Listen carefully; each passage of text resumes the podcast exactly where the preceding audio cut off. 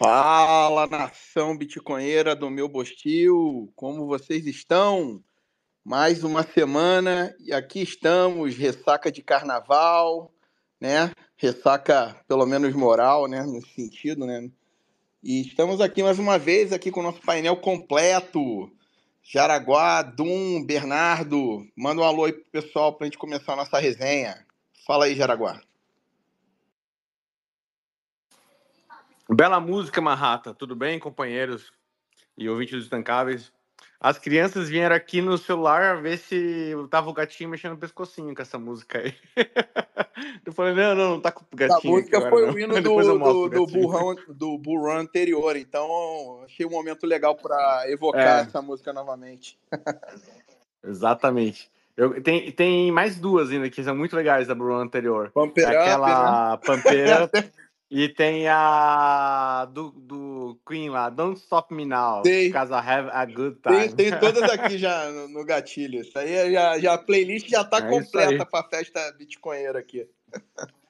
Mais as novas que vão surgir, né? Porque a história não se repete, né? É isso aí. Vamos lá. Boa. Fala aí, meu amigo Doom. Como é que você tá?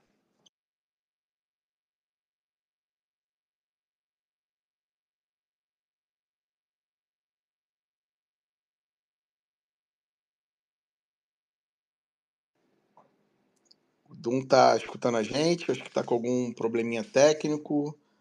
Bernardo também aqui, eu tô colocando ele aqui, mas tá, tá meio aqui também, não, não tá aceitando. Vamos ver se agora vai. Espera aí. Vou colocar como speaker para ver se funciona. Fala aí, Dum, tá conseguindo agora falar? Oh, agora sim. Ah, agora sim, você e o Bernardo tá com algum problema, é. É, eu, na hora que eu cliquei para abrir o microfone, ele simplesmente não abriu. Aí eu fiquei falando sozinho. Mas acho que agora tá tudo certo. Fala aí, meu povo. Tudo bem? E 52 mil dólares, meus amigos. Bitcoin está forte, bicho, forte. Essa força de compra depois do ETF tá, tá bonito de ver. E ainda tem muito que subir. E tá muito bom essas últimas semanas aí poder acompanhar. Muita gente tá sendo pega desprevenida, o pessoal que achava que ia cair mais, que ia realizar, não sei o que lá. Segurem firme, pessoal. Não vá vender seu Bitcoin para BlackRock, porra. E é isso aí, vamos que vamos. Jaraguá tinha razão, né? Semana passada, Jaraguá tava batendo na tecla aqui. Esse pessoal tá muito pessimista, sabem de nada. E, e, é, e vou falar que ainda nem começou. É, a brincadeira nem começou, né? É, mas, nem começou. Mas calma ainda. aí, antes da gente abrir a resenha aqui, calma aí que tá faltando o nosso. Cheguei, cheguei. Bernardo, agora funciona, né? Estão me ouvindo agora? Opa, agora sim. É, tá dando uns bugs aqui, porra, é, Elon Musk. Aparentemente, quando a gente coloca como co-host, dá um problema se colocar como speaker não, não dá, por algum motivo. Mas vamos lá, deu certo aí. Estamos aqui mais uma semana sobrevivendo no Brasil e vamos lá para mais. Pelo menos o Bitcoin nos dá alegrias, né? Eu venho despertando mais pessoas aí, graças a Deus, cada vez mais pessoas aparecendo querendo saber de Bitcoin. E vamos lá, salvar mais almas, falar dos absurdos e falar de Bitcoin, que é o que importa, porque os absurdos dá para dar risada, porque a gente não é escravo Fiat. Maravilha mais uma vez, como sempre, antes de começar a resenha aqui, agradecer a todos que estão sempre aqui com a gente. Pô, Beer Night, Rei dos Memes, Ralph, Vitor, Cássio. Pô, tem sempre uma galera aí que tá sempre batendo tá sempre batendo cartão aqui com a nossa resenha, seja ao vivo, ou seja escutando a gente através da, do seu stream favorito. Sempre um prazer tê-los aqui conosco. São parte da família. Então vamos lá, a gente tem um top 10 essa semana e quero passar rápido, porque essa semana é, é para a gente dar risada na cara dos, dos no-coiners e shitcoiners. Tem, tem muita coisa aqui para a gente falar no tema, então vamos fazer um, top 10 aqui da semana rapidamente. Começando com a notícia que não é tão novidade, mas que está sendo bem estressada é, ultimamente, né? O, como ah, em décimo lugar, recessão atinge países do G7 e amplia disparidade com os Estados Unidos. Tá? Notícia do valor econômico de hoje. E, e aí, o, o, só chamar a atenção né, que esses países aí do G7 que ele fala, primeiro o Japão, que já está em recessão, e agora o, o Reino Unido, que declarou recessão técnica agora também essa semana. E aí, pessoal, algum comentário? É a ponta do iceberg? O que, que vocês acham? Assim, o Japão já está em estagnação já há décadas, né? tipo, sei lá, acho que o pico da bolsa dele foi, foi em 1980. Desde lá não vem, então desde lá tá, tá essa meia bomba aí, socando fofo na economia. E agora, essa semana aconteceu uma notícia interessante que o Japão estava em terceiro no PIB mundial, passou para quarto. A Alemanha, que está praticamente em recessão também, a produção industrial na Alemanha só cai por causa da, da falta do gás russo. Todo o custo energético da indústria da Alemanha subiu, ele está tendo uma maior, maior, redução de força de, de industrial, assim, produtividade. Então a Alemanha está uma merda. Mas essa merda da Alemanha conseguiu passar o Japão, porque o Japão conseguiu ser uma merda pior que a Alemanha. Até fiz um tweet brinca, brincando de quem que vai fundar mais rápido, né? O Billy Knight brilhantemente comentou que se for de terremoto, ele aposta no Japão. ah, mas é isso aí, rapaz. Tá, tá chegando. É, a gente tá presenciando aí o final de festa, né, do mundo Fiat da maneira que a gente conhece hoje, já está no limite todos os países muito endividados, todos eles usaram todos os recursos né, tradicionais do, da economia keynesiana para tentar ressuscitar as economias. Alguns foram bem idiotas, né? A Alemanha, que a gente até já comentou semana passada, que deu um puta de um tiro no pé, mudando a matriz energética deles e aí aumentando demais o custo de produção da indústria, fez com que a indústria da Alemanha simplesmente morresse. Né? Eles mataram a indústria, eles deram um tiro no próprio pé, com uma política ambiental completamente burra e que, no final das contas, ironicamente, polui mais ainda do que antes. Então, assim, foi um, um belo exemplo de como o Estado consegue fazer merda, né? É aquela coisa, é, se você der os, o deserto do Saara para os caras, vai faltar areia depois de um tempo. E, bom, não tem muito mais instrumentos né, na, na, na economia tradicional. Os caras já usaram tudo que dava, é, estímulos e tal. Então, vai acontecer que nem economia do Japão, que está estagnada faz quase 30 anos, é, só manipulando taxa de juros, é, a curva de juros, para tentar segurar a economia, mas que já não está mais conseguindo, eles já tiveram que liberar um pouco lá do, do limite da taxa de juros. Então, é, é, é algo que já está previsto aí há muito tempo, né? principalmente para quem questiona essa economia keynesiana estúpida e que agora vai ficar óbvio para todo mundo. É, nada além do esperado. Eu fico, até confesso que durou muito mais do que eu imaginava. É, eu falei muito sobre isso no podcast lá com, com o CFO da Bipa, o Keno e, e, e o Leta lá no, no canal do Leta, que a gente falou sobre o espiral da morte da dívida. E não tem outra solução, não tem outra solução a não ser os caras. É, é, é basicamente gestão de expectativas. Enquanto os nomes, os NPCs acreditarem que o Banco Central é bem intencionado e tem alguma ferramenta no bolso para segurar a inflação, isso que a gente vai ficar jogando esse joguinho. Mas a questão é que está cada vez mais saindo de controle, as máquinas estão saindo fumaça, vai tudo implodir, e a única solução inevitável é ligar o tubo da impressora e hiperinflação, porque ninguém vai fazer austeridade fiscal. Nunca. Não tem como pagar essa dívida e simplesmente seria uma depressão econômica sem precedente que nenhum político vai enfrentar. Então, a gente vai ter hiperinflação, as pessoas vão se fuder do mesmo jeito e salve-se quem puder. Tá aí o bote salva-vidas chamado Bitcoin. Quem não aprendeu até agora provavelmente não vai se salvar. É, agora, a Europa está colapsando há muito tempo, né? Ficou claro no Covid que a galera ali não tem muita esperança, o pessoal todo pro... destruído no progressismo, todo mundo submisso. Infelizmente, o Estado lá sempre as coisas foram muito estáveis, assim, então o pessoal tem uma confiança muito grande no Estado.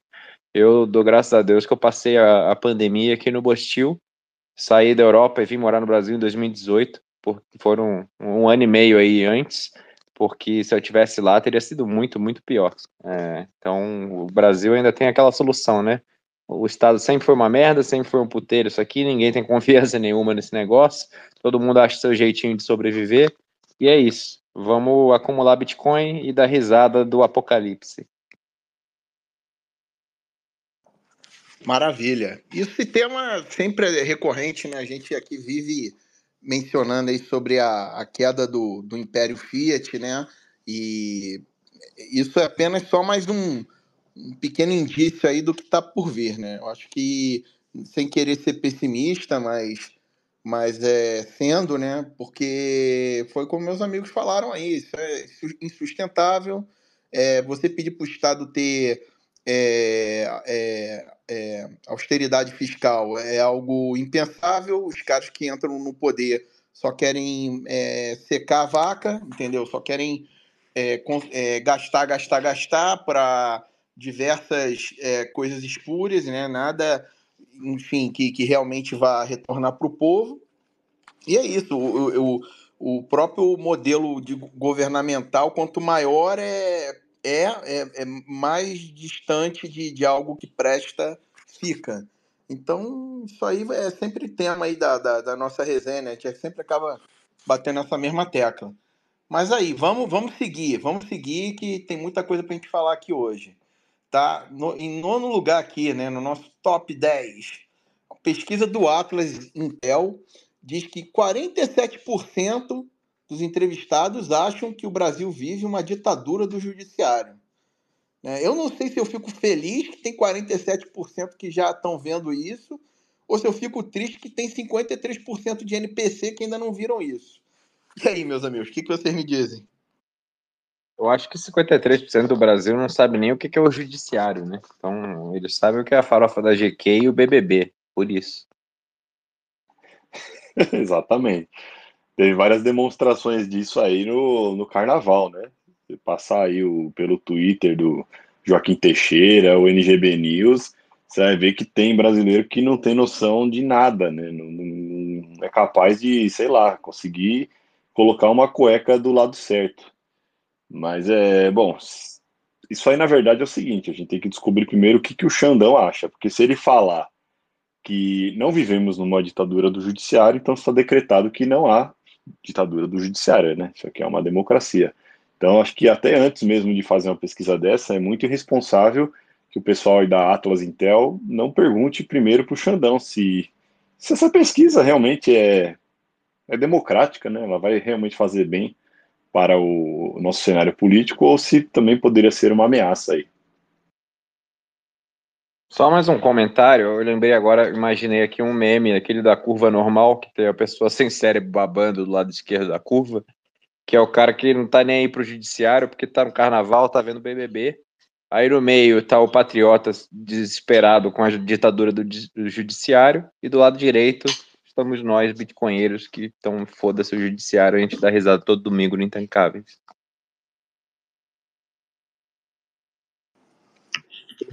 E de capuzinho, assim, né? Perfeito. É, sobre o carnaval, inclusive, foi uma demonstração do, da quantidade de NPC que bizarro. Que Tem alguém é falando uma coisa Brasil, aí que eu não tô ouvindo nada. Jaraguá, Jaraguá tá falando. Jaraguá tá falando. É, mas ter concluindo aqui, a única coisa do carnaval que eu gostei foi da Baby do Brasil, o resto foi tudo bagunça. Vocês estão escutando Jaraguá? Todo mundo? Dá um joinha aí, pessoal, no áudio, só para ver se a gente está com, com, algum problema aqui. Dum, você está me escutando? Eu, eu, eu não ouvi, eu vou sair e entrar de novo, então, porque senão não vai dar. Tá. Esse negócio de Spaces já podia ter melhorado há muito tempo, né? Vocês... Eu tenho um celular, um Samsung velho, com a tela quebrada, que eu toda semana tenho que carregar e aí eu tiro ele da gaveta, uso ele para entrar no Intancáveis. Se eu entro no meu celular novo, o, quando o Jaraguá fala, ele fica gaguejando aqui, fica travando. É uma zona. Acho que o, que o Elon Musk mandou a gente embora demais, né? No, quando ele comprou, talvez algumas pessoas ali poderiam ter ficado, né? Acho que. Mas enfim. Vamos lá, vamos seguir aí para para próxima, o próximo item aqui da pauta. Em oitavo lugar, né? Eu acho que é um item que é o tom sério, mas é só para ver como é entender um pouquinho aqui da como o Brasil está se colocando no cenário geopolítico, né? A morte do Alexei Navalny, Navalny, eu não sei a pronúncia correta, mas foi uma repercussão mundial, né? O cara é, é, foi, né, se suicidou, se suicidaram ele, né?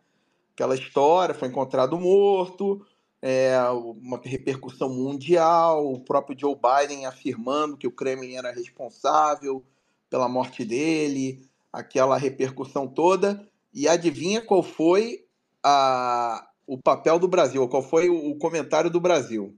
O Brasil simplesmente é, assim, fingiu que não aconteceu nada. Tá tudo certo, entendeu? Pô, ali aconteceu, o cara se, o cara se suicidou mesmo, segue o jogo, entendeu? Então, assim, já, já, já dá uma, uma, um viés claro para que lado o Brasil está se associando, né, no meio dessa história toda aí. Comentários aí, pessoal. Eu acho, no meu palpite, não embasado em absolutamente nada, que é muito provável que a turminha da Hillary Clinton tenha matado ele, porque daí fica mais fácil de incriminar o Putin e ter a desculpa que precisa para financiar mais uma guerrinha, né? O que os caras querem é guerra, guerra é a solução. Então, para que, pra que, que o Putin ia se dar o trabalho de matar a oposição? Ele já manda na porra toda lá, o povo não tá nem aí. Tipo, tem oposição? Tem, mas a Rússia sempre foi. Não tem direitos de, a, individuais suficiente pra galera deslocar o Putin, tirar o Putin do poder. Então, assim, era só um opositor que provavelmente ele não ia fazer nada, deixa o cara reclamando, deixa o cara fazendo oposição, deixa o povo lá quieto. Aí faz muito mais sentido o tio Biden e a sua turma irem lá matar o cara e falar: olha, foi o Putin que fez. Afinal, o Putin é culpado de todos os males do mundo, né? É, não sei quem matou quem, mas o que a gente consegue ver é isso aí: é a reação do Brasil que mais uma vez demonstrou que talvez isso aí seja um bom exemplo de democracia, né? A gente está aí do lado certo, então todos os países aí que o Brasil vem se aliando, e a gente vai falar um pouco mais disso lá na frente, né? Porque tem uma muito pior no top 10 aqui, vocês já devem saber o que, que é, mas é, é isso, né, pessoal? A democracia ela funciona por caminhos misteriosos. Tem que ter muito amor, tem que ter muita empatia e tem que ter muita amizade com ditadores, com genocidas, com maníacos, entendeu? Com comunistas. É assim que se faz uma democracia pujante como a nossa. Pô, mas peraí, Dom, você está querendo me dizer que o Brasil mal se livrou de um, de um genocida e agora está passando, é, é, passando a mão na cabeça de outro genocida? Como assim? Eu pensei que o Brasil fosse o país do amor, gente. O que, que tá vendo?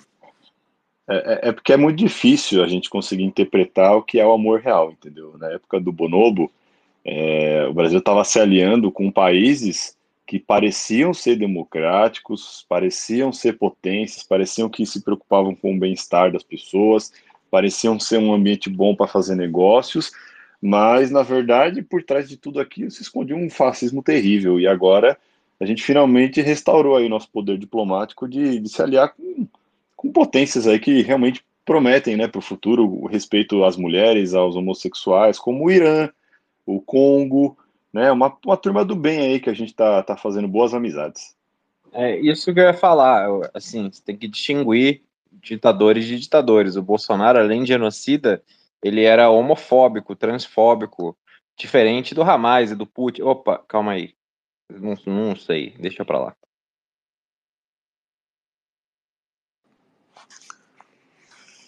É, meus amigos, mole não. Muito amor, entendeu? Mas seguindo aqui, mais um item aqui, tá? É, aqui em sétimo lugar, a Argentina alcança primeiro superávit fiscal mensal em quase 12 anos.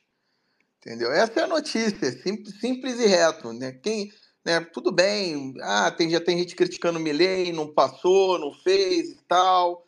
Mas, cara, entre, entre acertos e erros, o tempo vai dizer se ele acertou mais do que errou. E pelo menos assim, já tem um número aí, né, um fato, que já está meio que saindo aí, a, a, a, a, gente já pode ter uma comparação aí do, do que estava antes. Comentários aí, pessoal? Quem? Ah, esse, esse Milley vai fazer que nem o Bolsonaro, vai deixar superávit, vai deixar tudo bonitinho para depois entregar para os Kirchner avacalhar. Quem poderia imaginar que ele ia conseguir resolver o déficit fiscal botando funça na rua e gastando menos. Isso é claramente perigoso para a democracia. Algo precisa ser feito. É, ele também destabelou preços, né? Uma prática terrível. A gente sabe que tabelamento é o futuro, todo mundo discute sobre isso.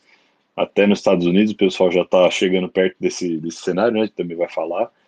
É, e você vê, né? É, mesmo com todas as matérias que você abre agora no G1, na Folha, semanalmente estão lá criticando o Milley, mostrando a fome terrível que os argentinos estão passando desde que ele assumiu né, no poder. Até então era uma espécie de Wakanda, Wakanda aqui da América Latina, estava tudo bem, todo mundo era feliz, todo mundo estava fazendo negócios, estava é, tudo maravilhoso.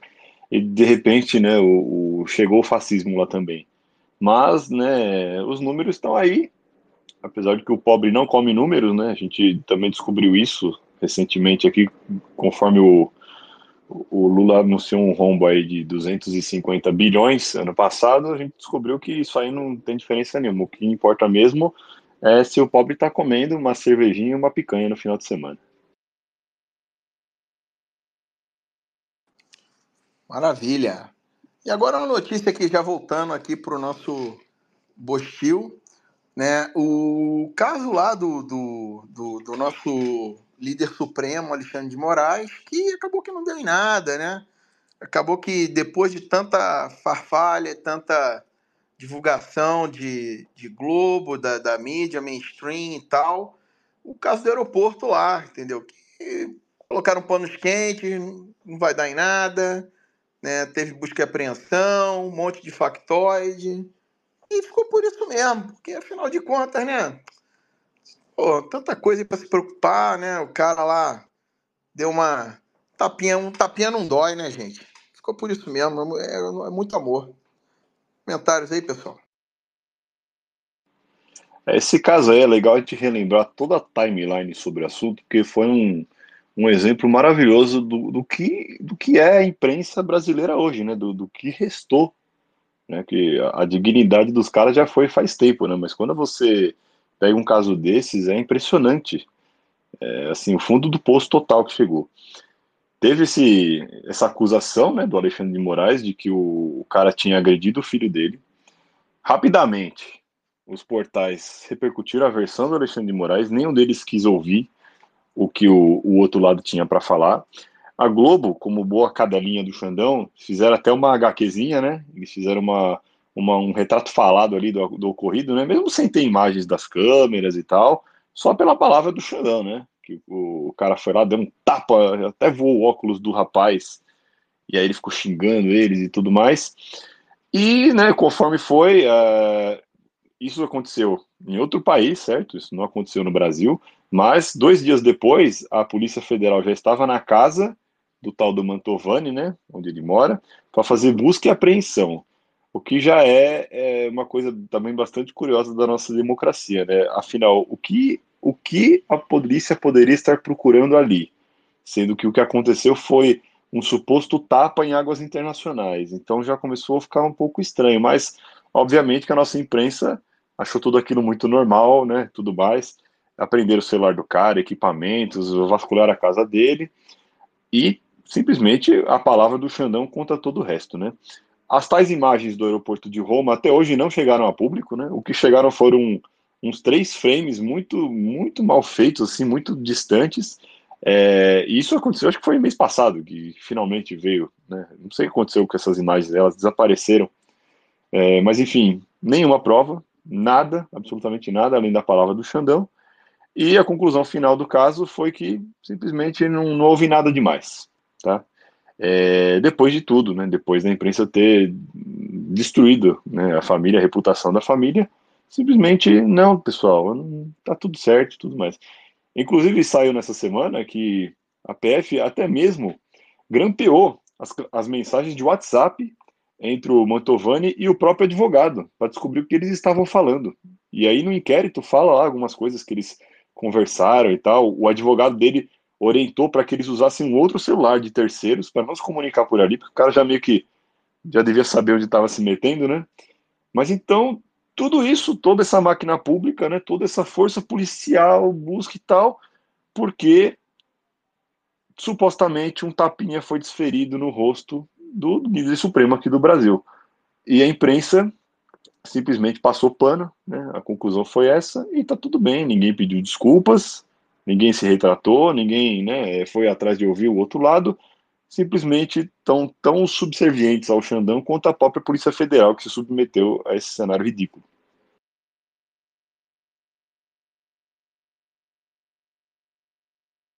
Bom, eu não comento nada sobre esse assunto porque, diferente de vocês, eu não sou anônimo e eu não vou desrespeitar o nosso sagrado líder. Ele é um exemplo e um guardião, bastião da democracia brasileira. Agora, quando todo mundo acabar de comentar essa notícia, queria fazer um, um, um aviso aqui, que não sei se o Jaraguá quer falar. Jaraguá, quer comentar aí a notícia do Tapa Internacional? Eu, eu não consigo comentar porque não vi, né? Ninguém viu. então a gente vai comentar o que o que um suposto ministro falou que teve um suposto tapa e ele mesmo que decide julga eh, não o fez. Se ele ele não conseguiu julgar como culpado o suposto tapa, quem sou eu para dizer que teve, né? então, Manhattan, só fazer um aviso aqui para a galera. Agradecer ao nosso querido Seiichi Arata, nosso amigo. Se vocês estão seguindo a bolha do Twitter aí do Bitcoin, já devem ter visto que tem uma galera recebendo é, uma caixinha de mensagens via Lightning lá que o pessoal pode mandar uns satoshis e fazer perguntas. E ele criou um, uma caixinha para intancáveis. Então, se você acessar aqui as mensagens dos comentários, eu coloquei lá ask.arata.se barra intancáveis. Lá você pode clicar, mandar seus satoshis e fazer uma pergunta para a gente, a gente responde aqui ao vivo. E um dos anônimos aí mandou a pergunta: quando que o Paim põe esse dólar pelo menos a seis reais? E aí, o que, que, vocês acham? Eu tô aqui respondendo, tô aqui respondendo. Eu acredito que depois que o comando do BC trocar, aí vai ser a festa do caqui. Né? Vai ser baixar a taxa de juros a forceps, né? E aí, se for o Galípolo, então, então acredito que ele ainda vai somar isso em pressão de, de moeda, né? Porque o Galípolo é cantilionário no último, né? Então, acho que a, a, a, o que está segurando ainda o dólar abaixo é o é a, dinâmica do, do, do, do BC atual. Quando trocar, saiu. Uh, nossa, esqueci o nome dele o, o Campos? Campos Neto, Campos Neto, né? Isso. Quando, assim que ele sair, que entrar o Galípolo, aí, meu amigo, esquece. Que pode me cobrar. Eu, Isso aí tá meio óbvio. E assim, né? É, quando descolar, não vai parar no 6, né? Acho que já bobear já emenda e já engata um 7 aí, mas que seja, né? Vamos, vamos falar que para no 7 depois de uns dois aninhos. Se o Bitcoin não subir, que eu duvido muito, só de você estar tá no Bitcoin, que é, que é fora do real, cara, já sai de 250 para 360. Então, quem está em Bitcoin está protegido do afundamento do Brasil duas vezes, né? Eu queria agradecer todo mundo que for de esquerda, tiver antenado aí. Se alguém está nos ouvindo e está antenado com os protestos, se ainda está tá rolando protesto, manifestação contra o Campos Neto, me avisa que eu quero ir para Paulista, quero protestar, quero batucar, porque assim, já deu. A gente, a gente quer mais amor, o brasileiro quer picanha e quer milkshake de dólar. É, a gente estava imaginando que já teria dólar a 10 aí, e esse dólar a 4,97 está completamente inaceitável, perigoso para a democracia. E eu ganho em dólar, eu quero ir no supermercado e comprar as coisas cada vez mais baratas para sobrar mais dinheiro para comprar mais satoshi. Então, por favor, ajudem. É, e, é, e o Painho. Só um comentário rápido que o Painho ele também está fazendo a parte dele, porque o investidor estrangeiro já está tirando o pé aqui, né? Desde o começo do ano, já está todo mundo vazando daqui. E o Painho, ele também está ajudando bastante, né? A, toda vez que ele pega o microfone, ele faz um grande show do, da situação atual do Brasil.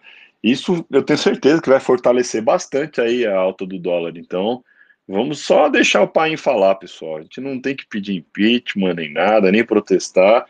É só ele deixar ali, ele fazer o stand-up dele, que as coisas vão acontecer naturalmente.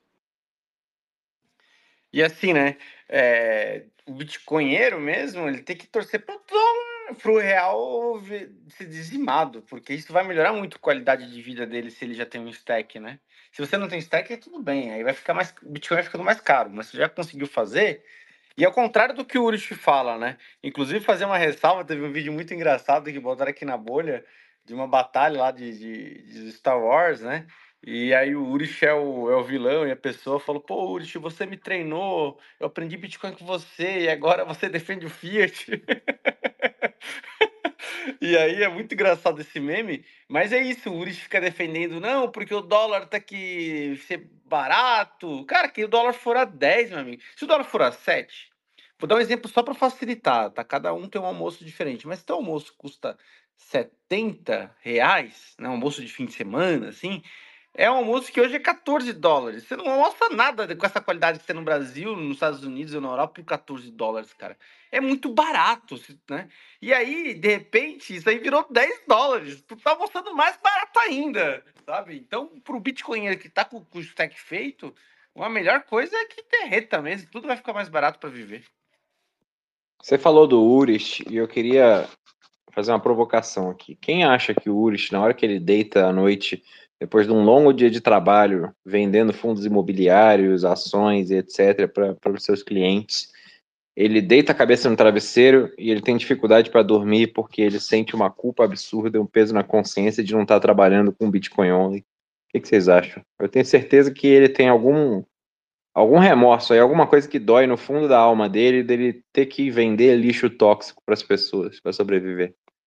Cara, eu tenho uma teoria que quando ele for aquele momento que vai pro céu e vai passar a, a, o filme da vida dele na cabeça dele, ele vai parar e vai lembrar que uma vez perguntaram para ele se o cara tem é jovem, tem 100 mil reais e tá começando, aonde que deve investir? Ele mandou botar em renda fixa ao invés do cara botar em Bitcoin, cara. E o cara obedeceu ele e ele vai ficar eternamente culpado por aquela alma. Então, o, o mas é por isso que esse meme aí que tá postando agora é que é tão bom, porque é justamente o arco, né? Tudo bem que talvez aqui alguns não conheçam a história do, do Star Wars, né? Do, do Anakin Skywalker, mas é o arco do cara. O cara, o cara teve conhecimento, foi treinado para fazer o bem e ele sucumbiu, entendeu? Ao mal, entendeu? Ele sucumbiu a tentação do poder, ele entendeu? E aí acabou que ele se tornou, entendeu? O propagador ali da, né? Virou um Sif, né? Foi propagar uh, esses lixos tóxicos aí que a gente está comentando.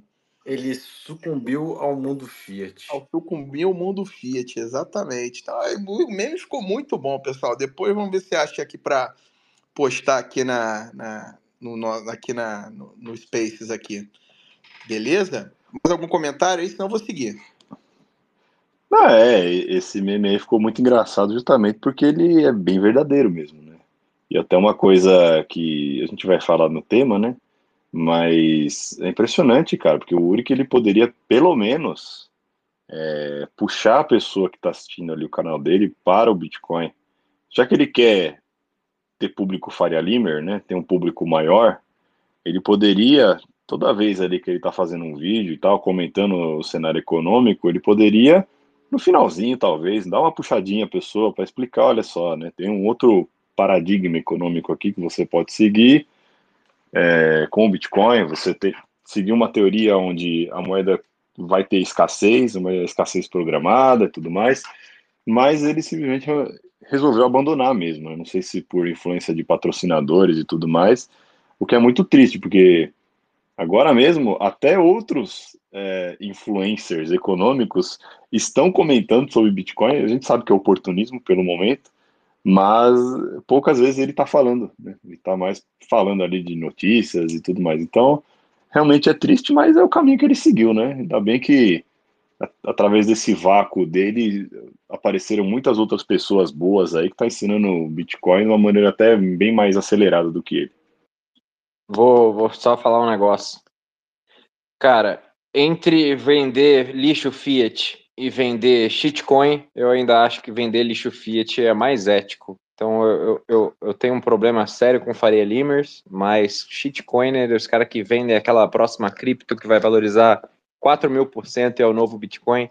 Esse cara tem um lugarzinho especial no colo do capeta. Que, pelo amor de Deus. É, eu, eu entendo esse teu raciocínio, Bernardo, porque pelo menos o lixo Fiat ele ainda tem algum grau de compliance, né? Tem algum grau ainda de, de seguro, né? Tem aquele, é, aquela empresa de, da, que, garantia, que garante custódia e tal. Quando a pessoa compra shitcoin, é, pelo amor de Deus mesmo, é coisa de. Simplesmente é, é completamente sendo piramidada, esquema, é coisa. É, é não é nem isso, não é nem, não é nem pela segurança jurídica, regulatória do Fiat, o problema é o cara tá lá na beirada para entender a parada, ele entende, ele vê que tem um novo paradigma, ele entende o problema do, do mundo Fiat, ele entende que inflação é escravidão. Aí você vai e pega o novato e fala assim: olha, veja bem, tem esse outro criptativo aqui que também vai te oferecer toda essa liberdade que o Bitcoin. É muita crueldade, é tipo, é que nem fazer pirâmide de Bitcoin. O cara tem que ser um sociopata desgraçado.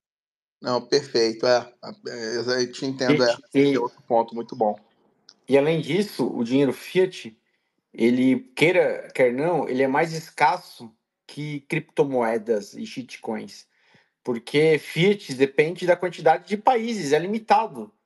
O Banco Central não está criando Real 2, é, Real Visão SV, Real ABC, Real Cash sabe? Não tem forks e criações de moedas na cabeça da bunda dos caras a toda hora. É... Tem uma, uma questão que só tem tantos bancos centrais e são essas as moedas daqueles territórios, ok.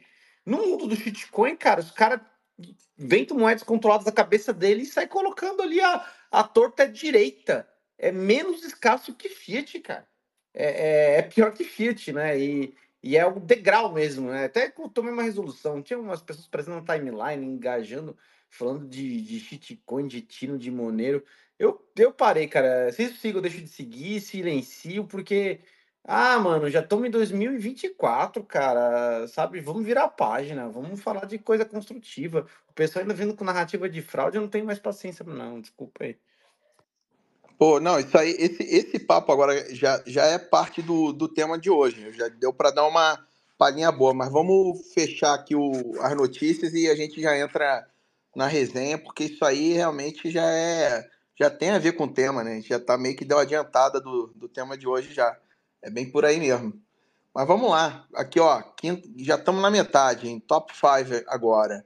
O Peter Peter, ou quer dizer, o John Biden, né, o Joe Biden fez uma propaganda acusando empresas de causar inflação, né, o shrinkflation, né, é, mesmo é, é, isso e, e só para complementar a notícia, essa é a notícia, mas só para complementar, isso aí está é, sendo meio coordenado entre o, o, o pessoal do, do, do, Partido Democrata, porque a própria aquela senadora Warren lá, a Pocahontas, que ela também é super anti-Bitcoin, ela também foi na mesma linha. Ah, inflação, porque as empresas são malvadas, estão é, é, diminuindo a quantidade dos negócios. Ou seja, os caras os cara meteram essa, né? Literalmente, meteram louco aí, ó. Empresas estão diminuindo, eles são os culpados, eles acham que o povo é trouxa, o, o, o capitalista malvadão. E aí, pessoal, algum comentário né, nessa notícia? É, Estados Unidos afundando, né? Com, esses, com essas antas aí no poder. Os caras estão simplesmente importando imigrante, né? O, o, pior que tem, né? A pior escória do planeta ali, os caras que não, que não vão realmente agregar em nada no país, não vão produzir nada. estão enfiando dentro dos Estados Unidos só para votar no Partido Democrata, porque os únicos que eles realmente conseguem convencer dessa estupidez econômica é gente assim, cara. Gente que veio de país merda, que também não entende nada de economia. Os caras vão estar tá grato ao Biden. E o Biden vai lá pra TV e posa de bonzinho falando que são as empresas que são malvadas, que estão encolhendo as embalagens e tudo mais, né? Quando aqui no Brasil é algo tão corriqueiro para a gente que putz, o shrinkflation já está acontecendo aqui há tanto tempo que para a gente nem é notícia mais, né? Você vai no mercado e, pelo amor de Deus, cara, as coisas estão tão pequenas que é impossível já você comprar unidade, você tem que levar duas, né? você ter a mesma coisa que você tinha antigamente. É, isso que você falou da Elizabeth Warren é até interessante, só uma coisa que a gente não falou na, nas outras semanas, que eles também estão indo muito para cima da, do setor de mineração nos Estados Unidos. Eles, inclusive, mandaram no começo do mês um, uma espécie de intimação para os miners, para eles descreverem tudo que eles fazem na operação, quantas máquinas eles têm, é, quanto que consome de energia e até mesmo as coordenadas geográficas de onde estão essas máquinas. Assim, eles estão pedindo um volume de dados absurdo, seguindo aquele pensamento né, do, desses idiotas aí de que mineração faz mal, que destrói o meio ambiente, que não é verde e tudo mais. Então, Estados Unidos sucumbindo aí, né? Espero que o Trump volte, porque vai ser muito engraçado o Trump voltar num cenário desse com o mundo do jeito que tá. Eu tuitei esses dias, acho que foi ontem. É, tava ouvindo um podcast do, do Luke Broyles, e lá um cara que estava sendo entrevistado falou sobre uma lei que eu não conhecia, dos anos de 1856 na Inglaterra. Parece que a Inglaterra foi uma das pioneiras, se não me engano, foi o primeiro ali a inventar o carro, é, a primeira versão do, do automóvel, né, até antes do Henry Ford. E só que lá os burocratas na época acharam que aquele negócio era muito perigoso, com o lobby é, dos aristocratas da época que não, não queriam aquela inovação e foram lá e passaram a Red Traffic Law, que basicamente era uma lei que obrigava para você dirigir com carro tinha que ter uma pessoa a pé na frente do carro com uma bandeira vermelha, porque era muito perigoso, o carro poderia atropelar pessoas, causar acidentes, etc. Então isso limitou a velocidade que as pessoas podiam dirigir a porra do carro e limitou a inovação e aí os Estados Unidos passou à frente e se tornou aí para o resto da posteridade conhecido como o primeiro país onde a indústria automobilística nasceu. Dá um exemplo claro de como o Estado fode a inovação, fode a população e destrói tudo e destrói valor. É, e a gente está observando exatamente a mesma coisa agora com a inovação maior de todas, que é a tecnologia do Bitcoin, a revolução monetária. Então, você quer saber onde teu país vai estar daqui a 50, 100 anos? É só olhar para o que o seu burocrata local está passando de lei em relação ao Bitcoin. Então isso amarra muito com o que o, o Max Kaiser fala o tempo inteiro nos podcasts dele, né, que a nova renascença está acontecendo em El Salvador. Eu não sei, ainda está muito cedo para dizer, mas assim, que se seguir nesse caminho, os Estados Unidos vai ser uma república das bananas e El Salvador vai voar alto. Vamos ver o que vai acontecer. Não, detalhe também que essa notícia é exatamente aquele. É meio que meme, assim, meio que um jargão, né? É, porque faça o mal e acuse os seus inimigos de fazer o mal que você fez, né? Que é o Estado que causa toda essa merda de inflação, de xereca inflação, de redu inflação, dos produtos ficam tudo piores.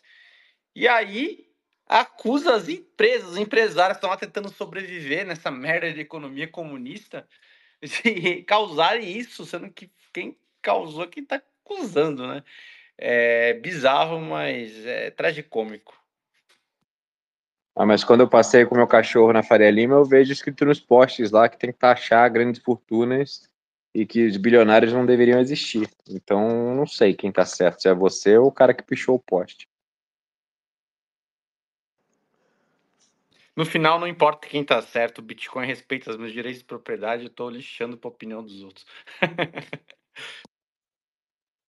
Maravilha, pessoal. Agora entrando aqui no top 4 agora das notícias, né? Essa agora a gente chegou a comentar na semana passada, mas teve um desdobramento, né? A notícia a gente deu semana passada, que era da obrigatoriedade de, de vacina para crianças no Brasil. Essa foi a notícia que a gente deu semana passada. Aí, é, cidades, municípios é, meio que entraram em contradição com isso, falaram: não, aqui a gente não vai obrigar, e aí teve o STF essa semana, suspendeu todos os decretos de cidade, cidades catarinenses, né?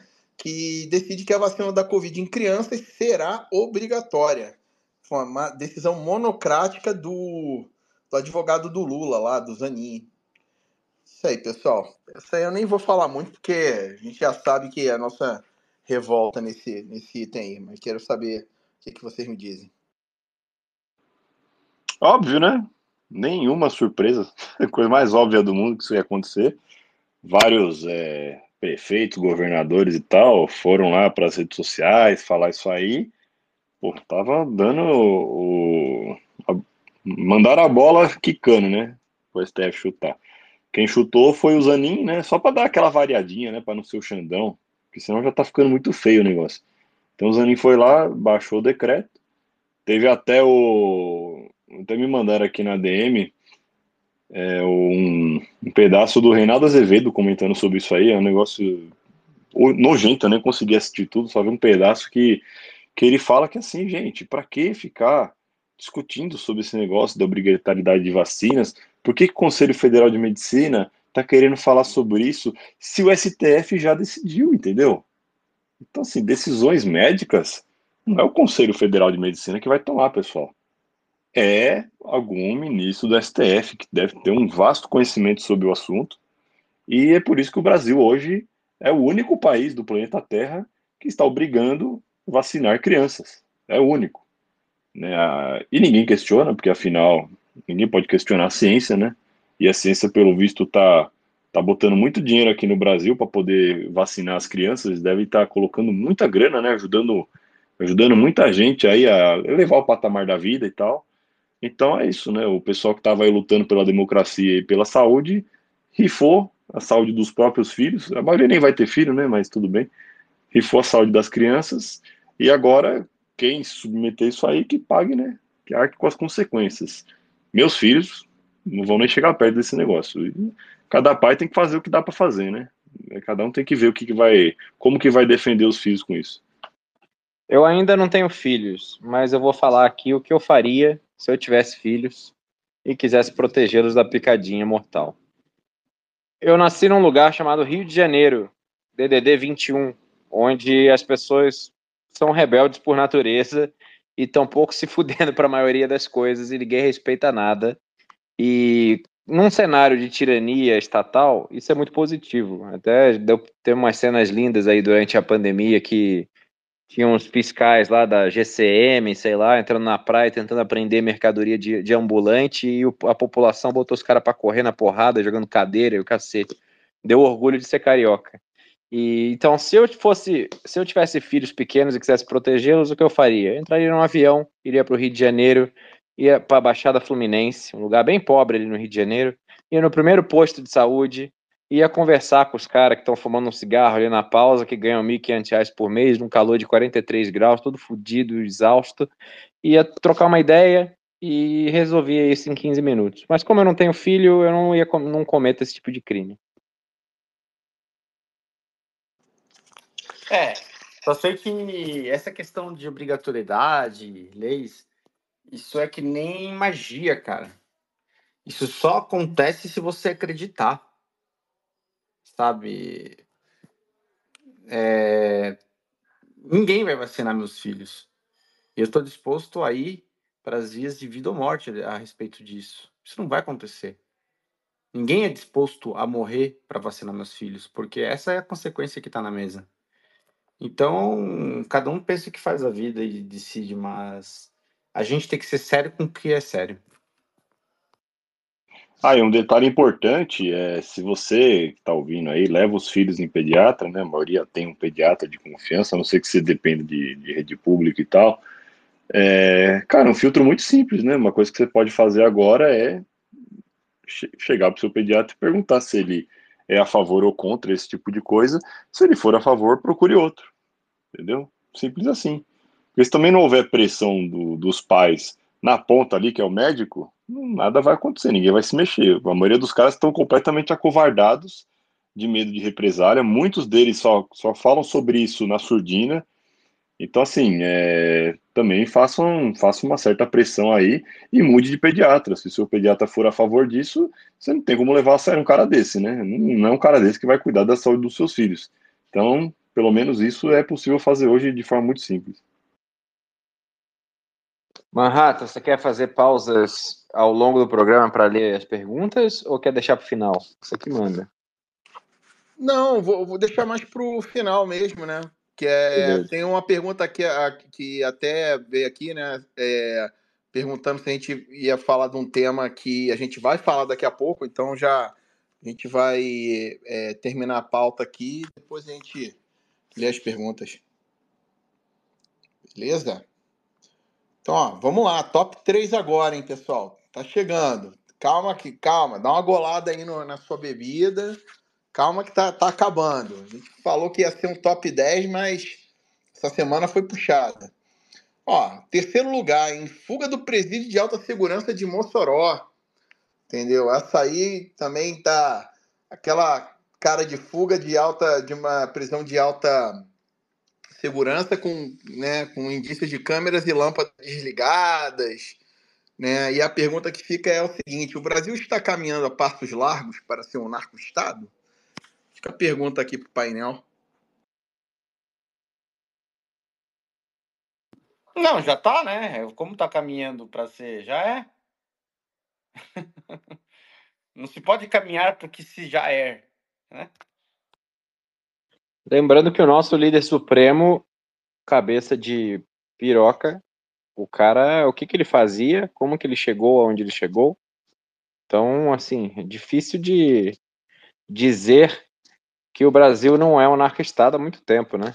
Desde que o nosso líder supremo já veio ali do, da, da família que cuida dessa parada, é difícil de dizer que o Brasil ainda tem algo a caminhar para se tornar um narco-estado.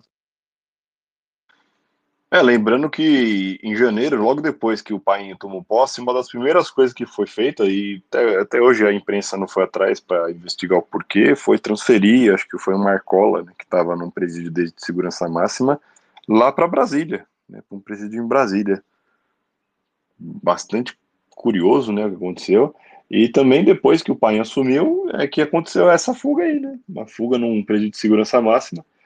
Mais legal ainda vocês procurarem o Lewandowski, que agora é o ministro da Justiça, né? O conhecido rapaz ali do, do frango com polenta, né? O que virou o juiz do STF. Ele falou que, poxa, fugiu, foi numa quarta-feira de carnaval, né? Que é porque o pessoal tava com preguiça, entendeu? O pessoal tinha acabado de voltar do carnaval ali, o pessoal que faz a, a segurança do presídio. Então, gente, sempre tem uma desculpa, entendeu? A gente tem que ser mais compreensível aí para entender o porquê, né? Como que, o, que os caras conseguem fazer isso, por que, que as câmeras estavam desligadas e tudo mais. Com certeza ali existe uma desculpa muito boa, né? Um comentário imbecil que a imprensa vai passar o pano depois.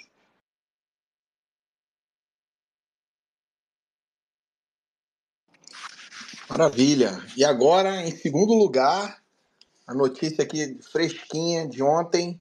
Estudo prevê piora nas vendas do varejo entre fevereiro e abril. Queda pode chegar a 3,7%. Pesquisa feita pelo IBEVAR e a FIAE Business School. É só mais um dado aí que parece que está caindo o concreto ali da, da pilastra, sabe? Você está vendo os indícios ali que Castelo de Cartas não vai se manter em pé por muito tempo. E aí, pessoal? Algum comentário em cima dessa? Surpresa, né? É, é, como até se o varejo brasileiro dependesse realmente de tentar comprar muamba barata da China para poder se sustentar nesse inferno que é você tentar empreender no Brasil, com margens cada vez mais apertadas, é, cada vez mais impostos complexos que o varejista tem que pagar e tudo mais para ficar com uma margem ridícula na mão dele. E né, o, o grande gênio, o Haddad, né, o grande é, pilar da economia brasileira, enfiou imposto em tudo, aumentou tributos e, curiosamente, o varejo está morrendo aqui.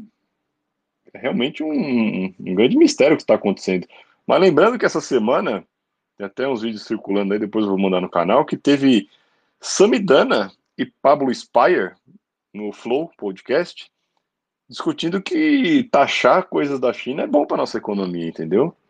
Que é bom mesmo você criar uma camada de proteção para que não deixar, né, que os importados da China possam competir com os produtos brasileiros. Porque afinal, todo mundo sabe, né, que pobre ter acesso a coisa barata pode ser um enorme problema, né? Então, o legal é isso, é você cercar o pobre, né, colocar ele num, numa espécie de gaiolinha ali, num, num feudozinho, né?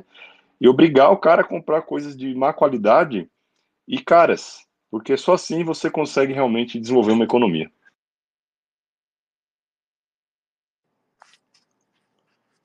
Maravilha, mais algum comentário aí, pessoal? Senão eu vou seguir para a grande notícia da semana aqui.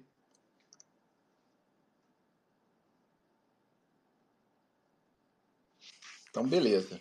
Então, seguimos, chegamos na primeiríssima notícia, notícia fresquinha de hoje, notícia que está repercutindo a nível mundial. O Brasil está praticamente com um, uma, um embrólio diplomático com Israel, né?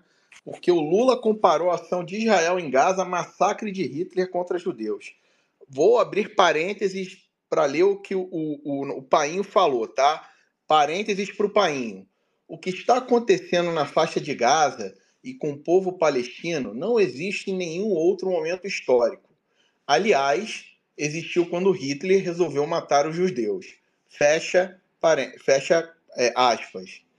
Esse foi o comentário do nosso presidente da República, que gerou um mal-estar horrível com Israel, como deveria ser diferente.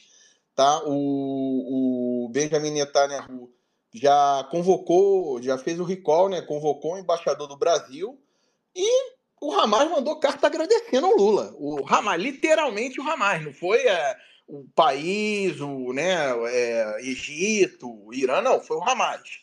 Hamas falou aí, Lula, valeu, é nós, hein? É nós, estamos junto. Então, pessoal, comentários aí, porque essa aí é, é, é, parece que agora, como o negócio é internacional, parece que a imprensa é, brasileira não vai conseguir abafar tanto assim, né? Parece que agora teremos alguma repercussão. O que, que vocês me dizem? Bem, eu digo que o Lula, mesmo quando acerta, erra. Que o fato do Hamas ser uns psicopatas maníacos não significa que a guerra deva ser feita e, e dois errados não fazem um certo. E eu me nego a pronunciar porque até uns dois meses atrás existia uma gangue de cancelamento aqui no Twitter. Foi um período horrível da, da, da bolha bitcoinheira, porque começou a ter gente cagando regra do que se pode falar, do que não se pode falar, então eu me abstenho. Só queria dizer que o diálogo do Hamas com o Painho deve ser cabuloso. É só isso que eu tenho para dizer. É, pessoal, o Brasil agora entrou na lista negra, né? Que, que já estava ali quase no colo já dos caras, mas agora ficou escancarado para o mundo inteiro poder ver a escória da humanidade que o, que o Brasil está se aliando. Né? O Lula simplesmente rasgou a diplomacia que foi construída nos últimos anos com países que realmente poderiam ajudar o Brasil, que até já ajudaram. Isso tem um histórico muito bom aqui de trazer tecnologia. Na época que teve é, o problema lá de Brumadinho, né, da, da enchente, os caras vieram para cá, trouxeram equipamento, trouxeram o cão farejador, tecnologia para salvar um monte de gente. E infelizmente o, Lula foi lá, né, e mais uma vez o cachaceiro fazendo stand-up, né, falando ali de bate-pronto o que ele pensa, o que não é nenhuma surpresa para quem tem dois neurônios, porque o Lula sempre foi assim, é, e muitos idiotas, retardados mentais caíram no papinho dele na última eleição, sendo que todo mundo que está ao redor do Lula é declaradamente é, anti-Israel, a favor do Hamas, a favor de, de todo esse tipo de terrorismo que os caras fazem. E, incrivelmente, o Lula foi lá e falou o óbvio, né? Que ele, que ele já falava nos bastidores e que todo mundo ao redor dele já falou. Então, agora, a questão é a seguinte: o, a imprensa aqui consegue passar muito pano pro Lula e todo o stand-up que ele faz interno, né? Tem até aqueles memes do comentário imbecil, né? Que depois vai lá, folha UOL e toda a turminha passa pano, Globo fica aqui dentro, né? Então você tem ali uma, uma imprensa que está todo dia tentando, fazendo fila para chupar as bolas do Lula, né? Gente que está totalmente submissa à agenda dele. Só que agora a merda foi pro ventilador. A notícia foi parar em todos os portais internacionais. Uh, Israel já deu uma, uma resposta dura aí, falando que vai chamar o embaixador. Isso geralmente não é um bom sinal, tá? Isso aí pode trazer sanções também. E, bicho, se, se vier sanção para cá, o negócio vai ficar bonito, tá? Então, acho que o, o negócio é deixar o Lula falar.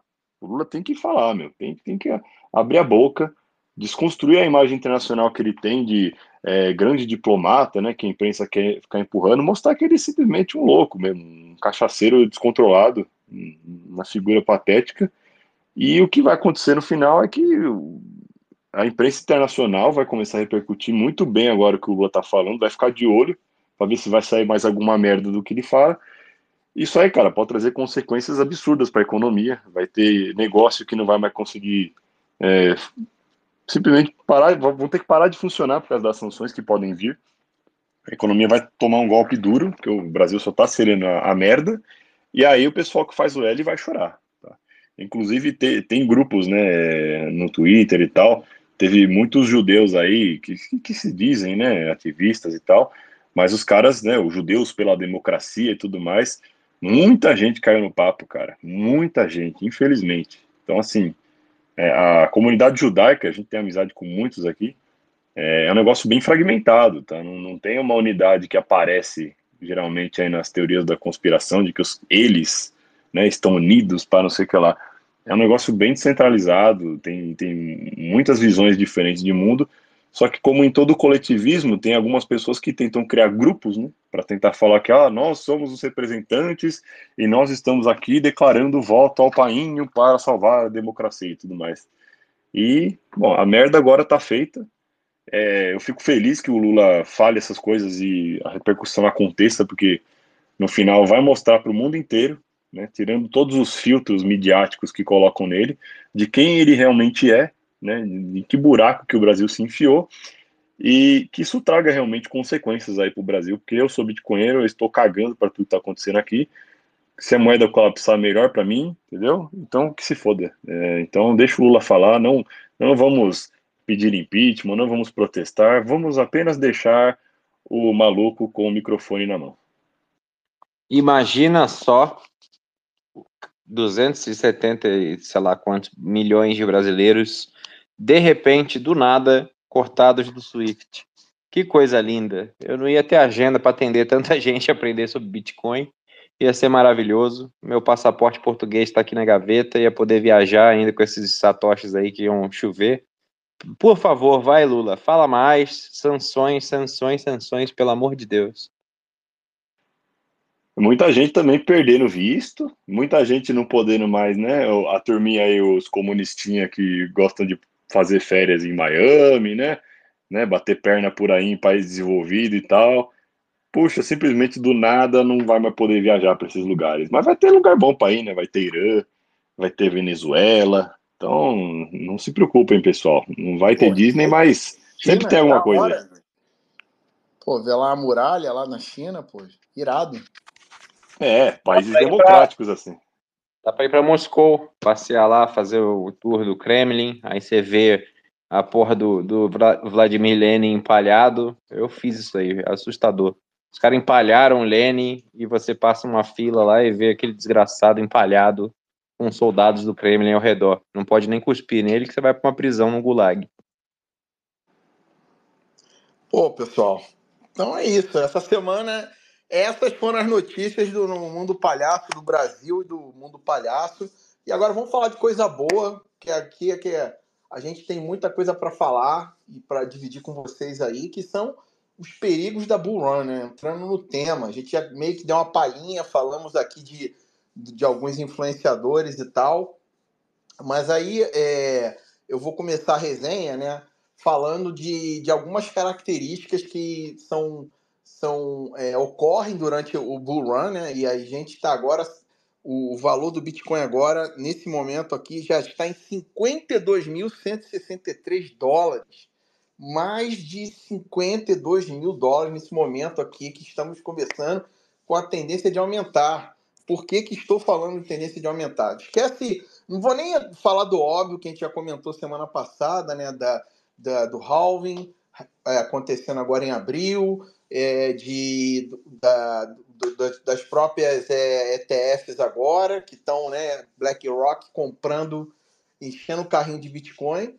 Isso né, já são pressões de, de compra óbvia, mas o que está acontecendo agora no, no, no, curto, no curtíssimo prazo é que os outflows da GBTC elas estão acabando. O, a GBTC ela fez uma pressão de venda e aparentemente assim o que tinha para vender foi, foi comprado, né? Então assim, uma coisa que né, a gente está vendo esse movimento todo de em relação ao preço, mas o, o, o, que eu queria focar junto aqui com, a, com, com o painel é falar do, do, do, do que acontece em termos de, de tendência, é, na, na, na, própria bolha bitcoinheira e, e, o que você vai observar em termos de, é, de comportamento né, no, no, no, período de, de bull run. Né? Então, por exemplo, né, você vai começar a ver, é, vai aparecer é, aquela pessoa que, né, que diz, não, que eu já estou no Bitcoin desde 2007 e vai falar que, né, que não, que Satoshi era meu amigo e que não, eu sempre, eu sempre gostei de Bitcoin, mas eu não falava muito e tal, que não era o momento certo, né? Né os Ricardo Amorim da vida, por exemplo, né? As pessoas que têm um ego muito elevado, né? O, a pessoa às vezes é coach de alguma outra coisa, aí quer entrar no nicho de Bitcoin, vai, aí vem com esse papinho, ou então o cara ele, ele se vende como alguém que é do, do trade, aí ele fala aqui eu estou fazendo trade de Bitcoin, enquanto você ganhando aí no buy and hold, você está ganhando 30%, comigo você vai ganhar 200%. Assista aqui o meu curso, tá, tá, tá. Então, uma coisa que acontece muito é esse tipo de affinity scam, né? A pessoa não é bitcoinheira, ela não tem um ethos bitcoinheiro, ela não entende a diferença do, do Bitcoin como, né, como é, uma ferramenta única que, que vai levar a humanidade do, na, na escala kardashiana de 0 para 1, a pessoa não, não enxerga isso. Ela sempre vê Bitcoin ali como um ouro 2.0, que está ali, está absorvendo market cap e tal. É a pessoa meio do um Faria Limer, né? mais ou menos assim, por assim dizer. Então vamos começar a resenha nessa, nessa, falando nesse ponto, e aí a gente vai é, é, abrindo para outras, outras pautas aqui. E aí, pessoal? Bem, aquele Felipe Grinvaldi, sei lá, aquele Faria Lima do caramba, já apareceu hoje falando bem de Bitcoin, né? Ah, no final, até que os bitcoinheiros estão certo, porque a moeda só derrete. Eu, por exemplo, não tenho nada em reais. Pô, o cara falando que agora os bitcoins estão certo, cara. Meu, é, o Dum compartilhou, né? As os históricos de post desse povo aí, né? Porque no final é tudo engenheiro de obra pronta. E aí os caras querem usar esse sucesso que é o Bitcoin, porque o Bitcoin é o sucesso, é o ativo de maior valorização dos últimos 10 anos e, e é absurdo tudo que o Bitcoin fez. No ETF, é o ETF de maior sucesso no primeiro mês disparado. O Bitcoin já tem praticamente um quarto é, de valor do que tem o ETF do ouro. E olha que o ETF do ouro quando ele foi lançado, o ouro subiu oito anos consecutivos sem cair um aninho só. E o valor do ETF do ouro, que o ouro vale 10 trilhões, o Bitcoin vale um trilhão. É 10 vezes maior o ouro do que o Bitcoin. Mas o ETF do, do Bitcoin já tem um quarto do que tem o ETF do ouro, um terço, mais ou menos por aí. É, é, é muito. O Bitcoin é muito sucesso. Então vem esse povinho agora querendo pegar o sucesso do Bitcoin, dizendo: ah, esse sucesso também é meu. Um monte de gente com fotinho de Ethereum aí, de macaco, de NFT, agora falando de Bitcoin.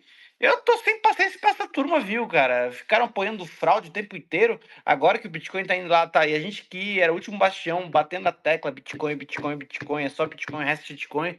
E agora que o Bitcoin tá subindo, fica querendo cantar de galo. Eu tô silenciando, porque não, minha timeline não é pinico, não. É, teremos. Esse é um dos perigos, certamente. Vão ter os novos especialistas aí, que, como o Marrata falou, estão no Bitcoin desde 2007, que tiveram a ideia e o Satoshi roubou deles. Os caras estão acumulando aí mais Bitcoin que o Max Kaiser e o Michael Saylor juntos. É, e, assim, o problema do Bull Run é que a galera não estuda, né? Infelizmente, a euforia toma conta, você não tem tempo para estudar, você quer enriquecer semana que vem, e aí cai nos contos do vigário, cai no conto da shitcoin, cai no conto do ETF, porque é muito fácil. Você, o preço está subindo, você compra hoje qualquer merda, Bitcoin de papel, Bitcoin no Nubank, Bitcoin do Bradesco, Bitcoin do Itaú, Bitcoin do ETF, e amanhã você enriqueceu em dólares, em reais, e tá tudo maravilhoso, e aí o risco é você não parar, sentar a bunda, estudar e ver o que realmente precisa ser feito. Ouvir aqui os intancáveis, me contratar lá na consultoria, comprar o curso do Renatão, comprar o curso das meninas do Era Bitcoin e fazer o trabalho, do the fucking work. É, Bitcoin é prova de trabalho. Você só aprende errando muito, e aí o bull run vai te deixar rico, mas vai vir o bear market inevitavelmente, vai te dilacerar se você não fez o trabalho. Me dilacerou ao longo dos anos, eu aprendi na dor. E infelizmente as pessoas não vão estudar, vão cair na, nas armadilhas que são várias. Tem a armadilha do ETF, tem a armadilha do Bitcoin de mentira, tem a armadilha da pirâmide, tem a armadilha da shitcoin, tem a armadilha da alavancagem. Se você também ficar ganancioso e quer enriquecer semana que vem, não pode esperar os quatro anos do ciclo, ou dois ciclos, ou três ciclos para chegar onde você quer. Você vai alavancar e aí vai vir uma correçãozinha, você vai se fuder. Então são vários os, os riscos. Marrata, toca aí, porque senão eu vou, vou me exaltar e vou falar todos de uma vez. É, isso aí. É, a gente vai ver agora a história se repetindo mais uma vez, porque todo bull run atrai merda. Né? Todo bull run vai atrair um, uns parasitas aí que vão tentar surfar na onda. Então tome muito cuidado, porque você tem a ala ali dos Faria Limers, que eles agora já, a maioria deles já está começando a dar uma maciada, né? O, o cara aí que falou esse negócio de, de Bitcoin, né? O Felipe Tadewald, acho que é, da Suno, da mesma Suno que o Thiago, o Thiago Reis falou que é preferível a morte do que comprar Bitcoin. Ele falou isso uh, não muito tempo atrás, tá? Não foi lá em 2017, nada. Ele falou, acho que foi no final de 2022. Então é uma turma que ficou batendo no Bitcoin por anos, por anos, por anos, por anos, sem fundamento algum. A maioria deles completamente ignorantes sobre o assunto. É, e, cara, é o que mais dá raiva é isso, porque tem até uma turma que acompanhava a Faria Limers que se abstinham de comentar sobre Bitcoin porque eles mesmos assumiam que não sabiam nada sobre o assunto, então eles não comentavam. E eu achava isso uma postura bem positiva, porque pelo menos você não fica falando merda. Se você não sabe o assunto, você pode ter a opção de não comentar sobre aquilo. Só que esses caras, eles espalham desinformação, eles espalham opinião baseada em porra nenhuma, em achismos, e passam toda a vergonha depois, porque uma coisa é você ficar falando, falando, falando merda, e só tem meia dúzia de maluco com avatar estranho e laser eyes no olho, né, pra, pra ficar lá retrucando você. Só que na hora que você vê ETFs sendo aprovados nos Estados Unidos, é, BlackRock, Fidelity, Vanguard e tal, todo mundo operando esse mercado, você vê um fluxo massivo de dinheiro entrando nisso, saindo do ouro e entrando nisso, aí começa a vergonha a bater muito mais forte, né? Então, até esses dias aí, um outro cara, o Rafael Zatar, é um cara influencer aqui na, na, na bolha do Twitter. Ele faz até posts interessantes, eu acho o conteúdo dele bacana. Só que toda vez que ele fala de Bitcoin, ele sempre falou tirando do sarro, né? Porque a galera defende é, alocação 100% e tudo mais. E agora ele tá falando que, ah, não, eu tenho um pouco, viu, pessoal? Não, mas eu tenho pouco. Aí perguntaram para ele qual a carteira. Ah, não, eu tenho uma cesta diversificada, não sei o que, é Bitcoin, Ethereum, não sei o que lá. Porque o cara, na verdade, não tem, né? Ele não tem Bitcoin. Ele tem, eu acho que ele compra aquele Hash 11, que é uma cesta de, de lixo, e não é Bitcoin nem nada, né? São sintéticos, ele não tem custódia, então ele tá falando merda e ele tá diversificando porque ele é ignorante. A diversificação sempre é a arma do ignorante. Se você não sabe de um assunto, você diversifica para tentar se proteger daquilo que você não conhece. Só que no caso, a diversificação em cripto sempre é uma merda. Porque as pessoas acham que você consegue trazer esse mindset do mundo fiduciário de diversificar em fundos imobiliários, diversificar em ações no mundo cripto também. Só que todas as criptos são merdas. Todas elas são fraudes. A única que vale a pena é o Bitcoin. Então, até a pessoa conseguir dar esse salto, estudar o suficiente para entender isso que a gente está falando aqui, não achar que a gente está falando merda, é, sabe, ter, ter esse, essa humildade intelectual também de, de abaixar um pouco a bola, voltar ali para o caderninho e estudar algo que você não conhece, porque para muita gente é uma dor enorme, né? Você ter que sentar de novo e estudar, sendo que você, ah, eu tenho certificado, não sei do que, não sei do que, não sei do que lá. Então, assim, pelo menos evitar falar merda seria importante, mas é algo que não é muito praticado e agora a gente vai ver eles passando vergonha novamente. Vai ser muito engraçado de acompanhar o Parker Lewis, glorioso Parker Lewis, que é um dos caras que eu mais admiro aí no mundo do Bitcoin, fala toda hora que a única aplicação razoável para a tecnologia de blockchain é a criação de um dinheiro descentralizado que separa o dinheiro do Estado e resolve o problema da inflação e do roubo é, da escravidão maquiada.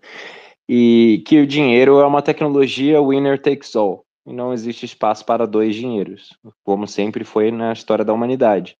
Por esse único e exclusivo motivo, só há espaço para o Bitcoin e todo o resto é lixo e tende a zero. Se você não entendeu isso ainda, está na hora de sentar, estudar, estudar de novo, estudar de novo, porque senão você vai fazer merda. Eu sei porque eu fiz. Muita gente que está aqui, que chegou no topo da. Não no topo, porque o topo não existe, né? Sempre tem muita coisa para aprender. Eu ainda não sei nada de Bitcoin. Bitcoin continua nos surpreendendo todos os dias. Mas chegou num nível de maturidade de entender o que precisa ser feito para você conseguir se libertar e acumular patrimônio, ser livre, ser soberano. É, muita gente que chegou nesse nível chegou tomando porrada. Chegou perdendo o Bitcoin fazendo merda, comprando cripto, fazendo alavancagem, tradando, perdendo dinheiro em pirâmide, por aí vai. Então, assim, existem uns mandamentos que são sagrados e devem ser seguidos. A gente fala aqui toda hora quais são esses mandamentos. Eu basicamente só falo isso no Twitter o tempo inteiro. Quando eu vou em podcast, eu falo isso. Quando eu fui na Satisconf, eu falei isso. Quando eu dou consultoria, eu falo isso. Inclusive, ontem eu dei uma consultoria aqui para um cara totalmente iniciante, que está querendo proteger o patrimônio dele, que finalmente entendeu o Bitcoin e falou: Porra, eu estava procurando alguém para me ensinar sobre Bitcoin. Conversei com um cara aí, um Faria Limer, que falou: Pô, esse negócio de Bitcoin, para que, que você faz isso? Só compra o ETF do Bitcoin, que é muito mais prático, muito melhor. Aí eu expliquei para ele a importância da autocustódia, entendi, expliquei para ele que a relação risco-retorno de você ter Bitcoin em autocustódia versus Bitcoin na mão de um terceiro é completamente diferente que quando tudo for para casa do caralho no mundo Fiat, a empresa que emitiu o ETF pode estar tá contagiada também, vai para casa do caralho junto e seus Bitcoins nunca existiram ou existiram e vai entrar numa fila e você nunca vai ter acesso a eles. Então, assim, é só estudar, é só ouvir Intancáveis, é só ouvir o nosso amigo Seiti Arata, é só ouvir as meninas do Área, é só ouvir Renatão, é só ouvir o que eu falo, entrar lá na minha consultoria, pagar uma merreca e aprender mais rápido. Mas não é, não é difícil, só que dá trabalho, requer estudo. Se você não quer fazer o trabalho, você vai tomar riscos que você desconhece. Perfeito, perfeito, pessoal. Já começamos a resenha aí com o pé direito, né?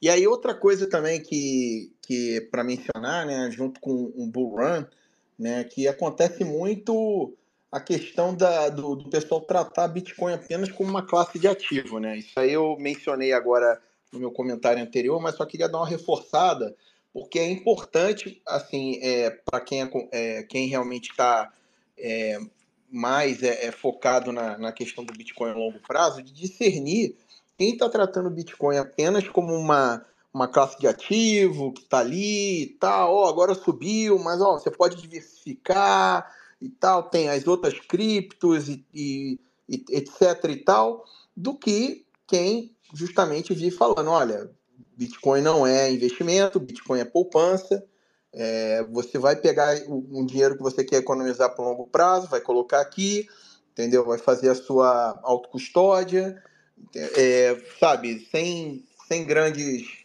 é, invenções e seja feliz e tal, e benção, né? Então, isso também é uma coisa que você fica fácil de, é, de perceber e, e no, no, no ambiente que, que vai vir, né? Porque a gente está começando ainda, né?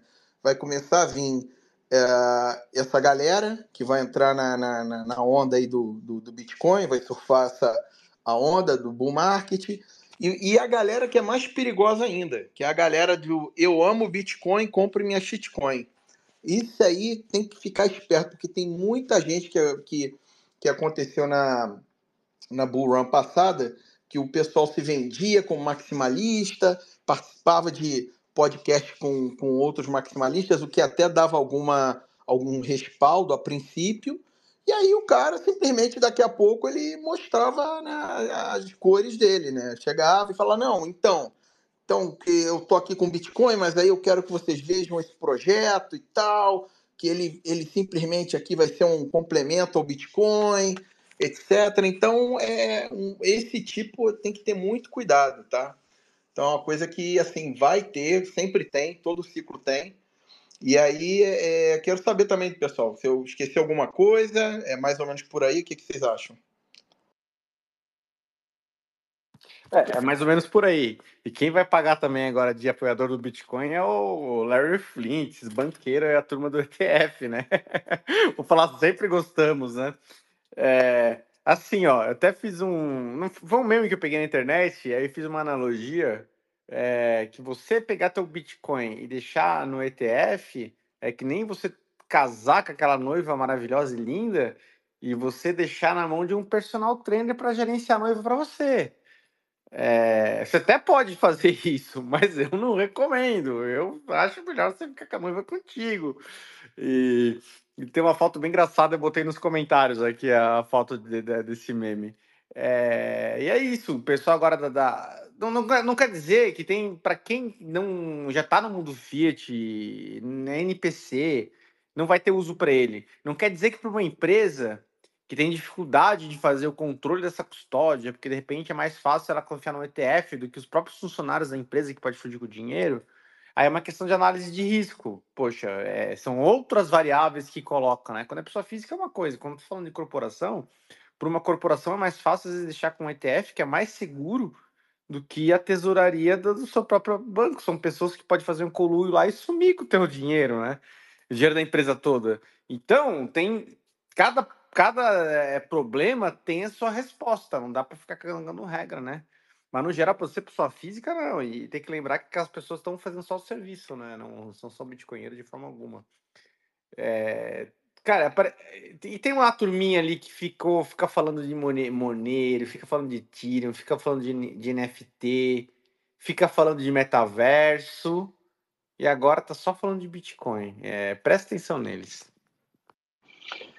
Exatamente. Fizeram duas perguntas aqui é, que não que vale a pena mencionar mesmo, assim, é, acho que são importantes. Primeiro, o cara perguntou se nós seremos a única geração que vai ter autocustódia de Bitcoin, porque o futuro vai todo mundo comprar Bitcoin de mentirinha, comprar ETF. Se depender da nossa querida Elizabeth Warren lá nos Estados Unidos, a tendência é essa. Então, tomem muito cuidado para não investir em Bitcoin na mão de terceiros, porque você vai descobrir que você continua sendo escravo Fiat. É, agora, a outra pergunta que eu achei interessante, é, o cara perguntou aqui, será, e se os Estados Unidos comprarem todos os Bitcoins, o que, que acontece? Os Estados Unidos, ou a BlackRock, ou os emissores dos ETF, quem quer que seja, existe um negócio, procurem aí no Google, pesquisem sobre Hodl Waves. Hodl Waves, as ondas de Hodl, mostram que 70% dos bitcoins que já estão em circulação, que são mais ou menos 90 e tantos por cento do total dos 21 milhões, né? É, 70% no último ciclo não mudaram de mão, ou seja, a galera que comprou entendeu, está segurando para o longo prazo e não vai vender. Talvez venda um pouquinho aqui para comprar uma mansão, uma Ferrari, uma Lamborghini, mas vai ser tipo 0,05% do patrimônio dele no futuro na hiperbitcoinização. Só que o que a gente está assistindo são os estágios finais da criação de uma nova elite global, de uma nova aristocracia de pessoas soberanas que vão ditar as regras do mundo no futuro. E você ainda tem tempo de fazer parte desse grupo, desse seleto grupo de nobres bitcoinheiros soberanos. Então, não existe o risco dos Estados Unidos, do Larry Fink, de quem quer que seja, comprarem todos os bitcoins, porque 70% já foi, amigo. E, e, mais ou menos 14 milhões são os bitcoins disponíveis aí, porque os outros foram perdidos, porque a galera fez besteira, não anotou a chave e perdeu por aí. Então, dos 21 tem 14. Quase tudo já foi minerado, a gente vai, essa galera vai brigar pela merreca que tem para minerar e os, o, o, a galera maximalista que já está aqui na, na elite da sabedoria global, já está segurando e não vai soltar, provavelmente nunca, e é isso. 70% já está na mão de quem deveria estar, tá, então não existe esse risco. Tem uma questão contraintuitiva que o pessoal do mundo fit não percebe que no Bitcoin é diferente. É porque, assim, primeiro os Estados Unidos querer comprar tudo, o preço vai subir e, e tem um monte de gente que não vai vender. Por quê? Porque o Bitcoin, pelas suas características, ele respeita o direito de propriedade. Ele é inconfiscável. O Xandão não tira ele de você. Você leva ele pro caixão. Você continua sendo soberano mesmo velhinho. Você não, não, não tem mulher passando perna e pegando teu dinheiro. Você é soberano. Então você quer. E é o dinheiro que melhor preserva a energia no tempo. Sailor dá aulas é, de, de, dezenas de horas sobre a respeito disso. E perceba que tem muita gente que mérito deles, não é o nosso caso aqui, infelizmente, mas percebeu o Bitcoin muito cedo, 2013, 14, 15. E a pessoa tem às vezes 100 Bitcoins. Vamos pegar um caso assim de alguém que tem 100 Bitcoins, que não é o nosso caso aqui. É... O valor de hoje está 250 mil reais, mais ou menos, né? Então a pessoa tem, com 100 bitcoins, 25 milhões. A pessoa já faz o que é da vida, de que teoricamente já está aposentada. Mas por que, que ela continua com o Bitcoin? Porque ela acha que é o mais seguro que tem. Porque se ela quisesse já converter tudo em Fiat, em, em ações da Petrobras, Banco do Brasil, já teria feito. E o que ela gasta para viver, ela almoça uma vez por dia, ela tem um carro, tem a vida dela, ela tem a quantidade que ela gasta, vamos supor que ela gasta para ter um padrão legal, que não precisa mais. Vamos supor que ela gasta, sei lá, 10 mil por mês, 20 mil por mês, não sei. Ela tá vendo. Quando o preço começa a subir, a quantidade de bitcoins que ela precisa gastar é cada vez menor. Então, à medida que o Bitcoin sobe, o número de Bitcoins ali, claro que em número fit, ok, mas não vai ter aqueles Bitcoins todos para venda. Ele começa a vender pouquinho. E se for a 250 milhões, de reais o patrimônio dessa pessoa que tem 100, aumentar vezes 10, né? O Bitcoin for para 500 mil dólares, não vai mudar nada a vida dele. Aí o que acontece que vai mudar é que em vez de vender zero, sei lá, um milhão de satoshi, ele vai começar a vender 100 mil satoshis. então isso é uma coisa meio contra-intuitiva. Tem muita gente que acredita e tá, e tá com grandes stacks, e à medida que o preço sobe, vai ter menos bitcoins sendo ofertados para venda. Isso, é, e além disso, o halving junto. Sim, o Bitcoin é uma máquina, cara, de é uma profecia autorrealizável, basicamente. É, você entender isso porque ele vai. Quem entende isso entende, compra e ele vai subir, subir, subir, porque ele é absolutamente escasso. E se você comprar algo escasso, você faz o preço subir e acaba e pronto. É uma profecia autorrealizável, cara. É muito lindo. É, e é interessante destacar também que a partir do momento que a pessoa já tem bastante Bitcoin acumulado, já existem ferramentas hoje, eu até já comentei lá no, no Substack, que você nem precisa mais vender seus Bitcoins. A pessoa ela pode usar Bitcoins como colateral e fazer empréstimo. Você tem soluções nacionais e legalizadas com KIC, como por exemplo a Rispar. A Rispar é, um, é uma plataforma que existe hoje, então se o cara tem muito Bitcoin, ah, eu preciso comprar alguma coisa, sei lá, preciso financiar uma viagem que eu vou fazer, ele poderia, tipo, alocar, deixar um pedaço desse Bitcoin lá na custódia dos caras e captar um empréstimo. Aí ele faz alguma coisa e depois ele paga parcelado e tudo mais. É, tem, tem várias ferramentas, tem a da Hodl Hodl, que eu acho mais interessante, porque é descentralizada e sem KIC. Então o cara ele coloca lá no smart contract o stablecoin, é, ele recebe stablecoin, coloca o Bitcoin dele no smart contract e a partir daí ele também consegue gastar. Ele, se ele conseguir converter isso aí para Fiat e tal, ele consegue gastar, ou ele consegue até comprar mais Bitcoin com o Bitcoin dele. Mas ah, chega um momento que até é imbecil você tentar vender seu Bitcoin se você tem acesso a ferramentas que podem fazer você gastar o dinheiro hoje e pagar lá na frente. E pagar lá na frente é sempre uma vantagem para quem tem Bitcoin, porque o Bitcoin a cada quatro anos eles têm saltos astronômicos de valor. Então imagine que você consegue pegar uma dívida que você vai ter hoje e carregar para quatro anos essa dívida. Foda-se o tanto de juros que você vai pagar. É, lógico, né? Não vai ser um cheque especial, pelo amor de Deus. Mas estou falando, você pegar um juros de mercado, sei lá, 12% ao ano, alguma coisa do tipo, o cara vai compensar. Porque lá na frente essa dívida dele vai ter virado pó, conforme vai passando halving, halving, halving. Então é ainda mais um, uma feature que o cara tem hoje de nem precisar vender o Bitcoin dele se ele quiser. Ele pode usar esse Bitcoin de outra maneira, ele pode alocar para contratar empréstimos que são mais baratos, com menos burocracia e ter uma garantia para ele e também para o cara que está tomando. Então, é, já existem muitas ferramentas, ainda vão surgir muito mais, que vai fazer com que o cara que tem o hold, ele realmente não precise vender nunca. Ele pode rodar, rodar, rodar para sempre. Pô, maravilha, pessoal. Queria só aproveitar, deixa aqui rapidão para colocar aqui a musiquinha da vitória aqui, ó. Mais de 100 pessoas ao vivo aqui com a gente, ao vivo aqui curtindo o, a resenha de quatro amigos aqui. Chupa Globo! É nós aqui, rapaz. Aê, porra!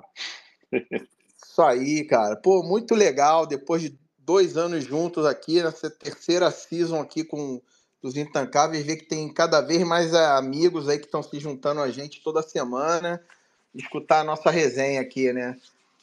Mas enfim, deixei o melhor por último, tá, pessoal? Agora é o seguinte, a gente vai pegar essa última meia hora aqui que a gente tem juntos e vamos dar risada de um monte de tweet, tá? De, de, de críticos do Bitcoin, tá? Que foram aí ao longo de, do, do, do, dos últimos anos, né? E aí a gente vai dar uma risada junto. A gente vai colocar aqui, né? Para quem conseguir visualizar aqui ao vivo. E quem não conseguir, a gente vai deixar a, o link aqui. O Dom fez a fez a, a, a thread aqui com, todo, com um monte de, de, de desses, dessas pérolas. Né? E tem também é, se eu não me engano, o Beery Knight também tem, o Ralph também tem, tem várias dessas pérolas aí, vários tweets de. E tem, se eu não me engano, também tem um, uma conta que é Velhos Criticam Bitcoin. Eu, depois eu tenho que pegar o nome dela direitinho, vou, vou colocar, vou divulgar aqui também. Que é. É o Velhos Brigam com Bitcoin. Velhos Brigam com Bitcoin. Maravilhoso, pessoal. Olha, se tem. Isso, isso é o tipo da coisa que faz a, da gente aquele aquele calorzinho, né? Que a gente fala assim, cara, a gente tão bom a gente saber que a gente já já a gente já estava no caminho certo, mas apenas aquela confirmaçãozinha aqui pra gente, né? Então vamos começar aqui. Vamos aí, já vou pegar um aqui na tá aqui na, no gatilho aqui, que calma aí, onde foi que eu coloquei? Calma aí. Já estava no eu tinha deixado já na agulha. Eu, eu postei aqui na. Ah, peraí, peraí, tá aqui, peraí, eu postei. Calma aí, deixa eu ver se é esse aqui. Caramba, o que, que eu fiz aqui? Eu postei aqui na. O que, que não tá aparecendo? Ele tá aparecendo. Tem pergunta aqui depois para ler, tá? Tá aparecendo como se eu tivesse. Não tá aparecendo. Tá aparecendo como se não está aparecendo tela cheia para mim aqui. Mas... Ah, perfeito, perfeito, voltei. Show. Tá aqui. Cadê? Não. Acho que foi. Ah, aqui, tá aqui, do aqui, ó. Thread das melhores, dos melhores príncipes Faria Limers, Gold Bugs e chiconheiros bostejando seu Bitcoin. Então vou começar aqui com dois Faria Limers aqui, né? Esse de 20 de novembro de 2022 tá? Dois blue checks, né? O JH Fonseca e o Thiago Reis, né? Aí ele coloca pandemônio total em andamento no mercado de criptos, com Bitcoin caindo para menos de 15.999. Detetores deste lixo devem ser colocados sob vigilância suicida. E o outro lá batendo palma, lá agradecendo. E aí, pessoal? Não é o, o Thiago Reis que agora está em vigilância num processo criminal de fraude na Bolsa, não? Ele deve estar tá no Vigilantes do Peso também. Cada dia esse cara mais parece estar tá definhando aí o peso. Não sei como é que alguém vai no escritório dele fazer uma reunião e fala assim: me senti confiante, vou botar meu dinheiro na mão desse cara, ele vai fazer um bom trabalho. O cara, pelo amor de Deus, parece que pegaram ele na rua, botaram uma camisa social e falou: vem aqui administrar uns milhões de patrimônio. Mas que é o que, né, cara? O cara pega uma empresa e se chama de suíno, né?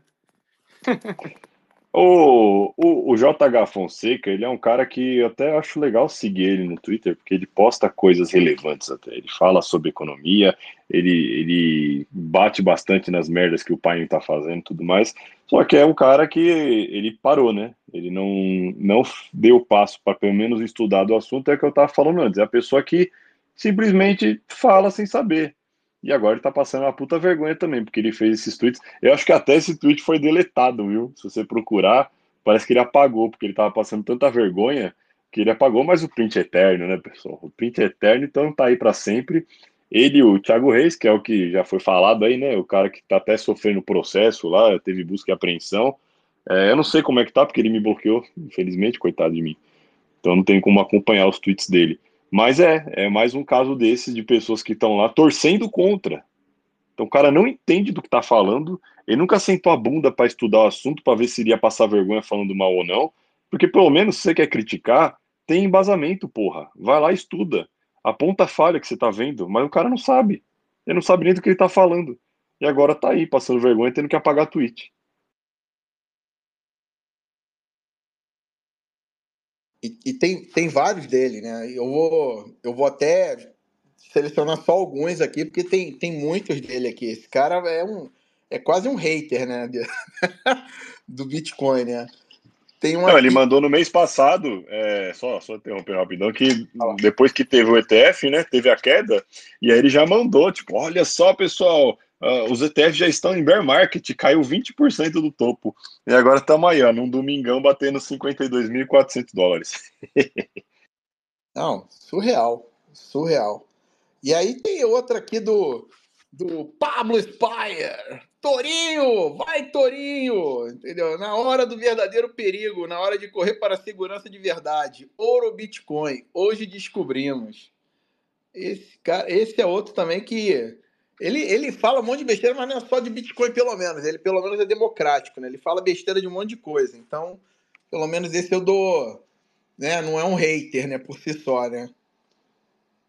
Esse é um palhaço de circo, né, bicho? Não é nem a sério que esse cara fala, porque ele é uma piada. Até pro pessoal da Faria Lima acha que ele é, é um bobalhão ali mesmo, né? Um cara que tá ali para fazer palhaçada, é tipo o bobo da corte dos caras. É, o Pablo Spyler até recentemente acho que parou de falar tanta merda de Bitcoin, porque ele falou muita merda no passado, os tweets dele são mais antigos, dele falando essas abobrinhas. Mas é um cara totalmente Faria Limer, né? É o cara que eu tava falando que foi no Flow agora esses dias aí, foi ontem, ontem, sei lá, ele e o Samidana defendendo mais imposto, defendendo que tabelamento de. É, tabelamento não, é, super taxação de produto chinês e tudo mais. Então, o cara que é keynesiano na veia, e para ele é legal mesmo que o, que o pobre não tenha acesso a comprar coisa barata, e não é um cara que vai chegar e criticar é, a, estrutura brasileira, né, a merda que é o Brasil, por que, que a gente não é competitivo nem nada. Ele simplesmente vai lá e defende que, ah, não, tem que ter protecionismo mesmo, pessoal. É, abaixar imposto? Não, abaixar imposto não, tem que enfiar mais imposto, mais imposto e pôr no cu de todo mundo. Cara, a pessoa que leva a sério o Pablo Spire precisa rever muita coisa na vida cara é, realmente tá mais para stand-up do que qualquer coisa de dica de investimento. O cara é um palhação. Não, vou ler. Tem, tem bem mais daqui. Vou, vou passar rapidinho de diferentes pessoas para a gente não achar que a gente está só falando de um ou de outro, né? Mas tem mais aqui, ó. Tem o, o Luiz é, é, Alves, né, da, da, da Versa que ele em 2019 mandou assim, ó, quem tem Versa não precisa de Bitcoin.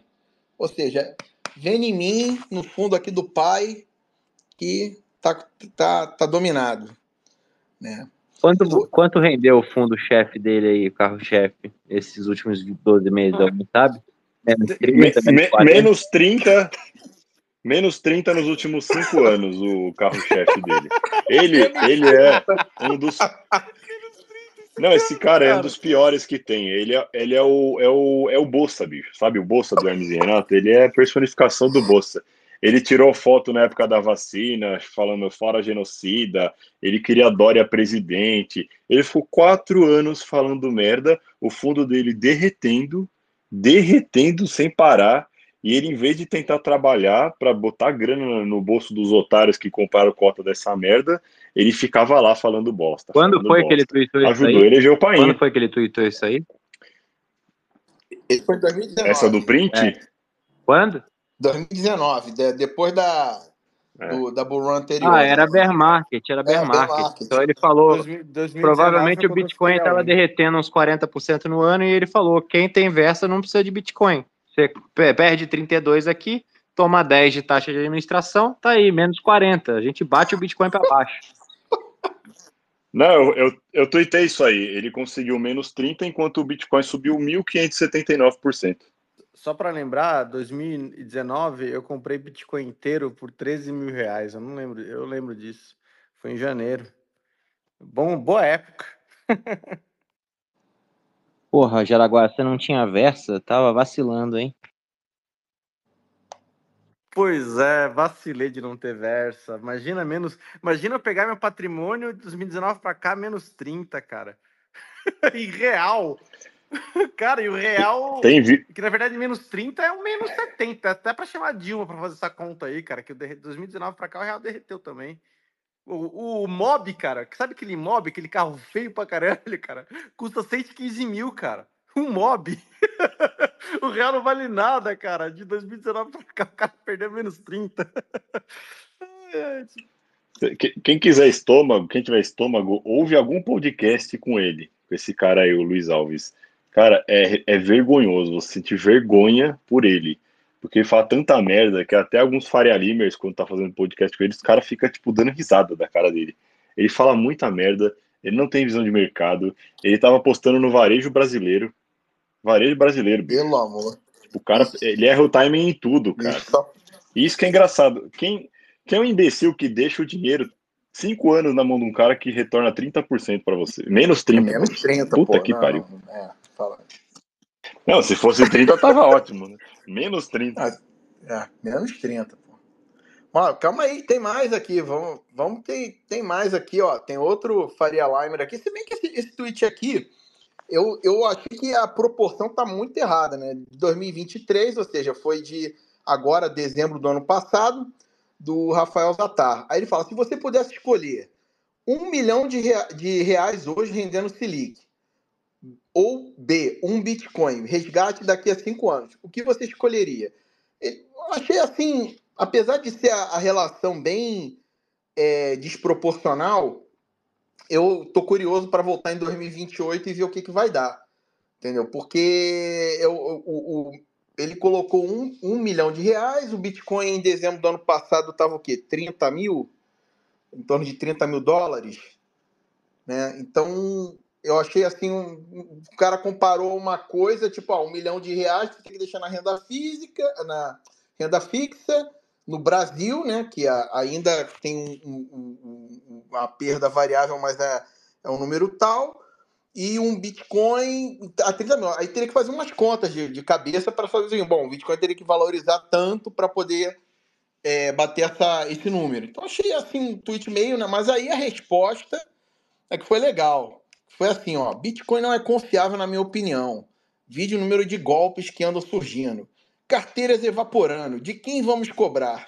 Carteira evaporando, entendeu? Tem que chamar aquele político lá, o... do Procon. É.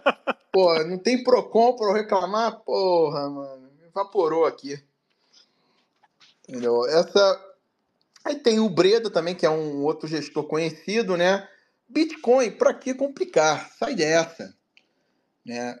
Essa, esse é, é eu, eu, até consegui o Breda, achava que ele, ele tem, é, é, tem, tinha algumas posições legais e tal, mas é, enfim, né? A pessoa começa a falar mal de Bitcoin já.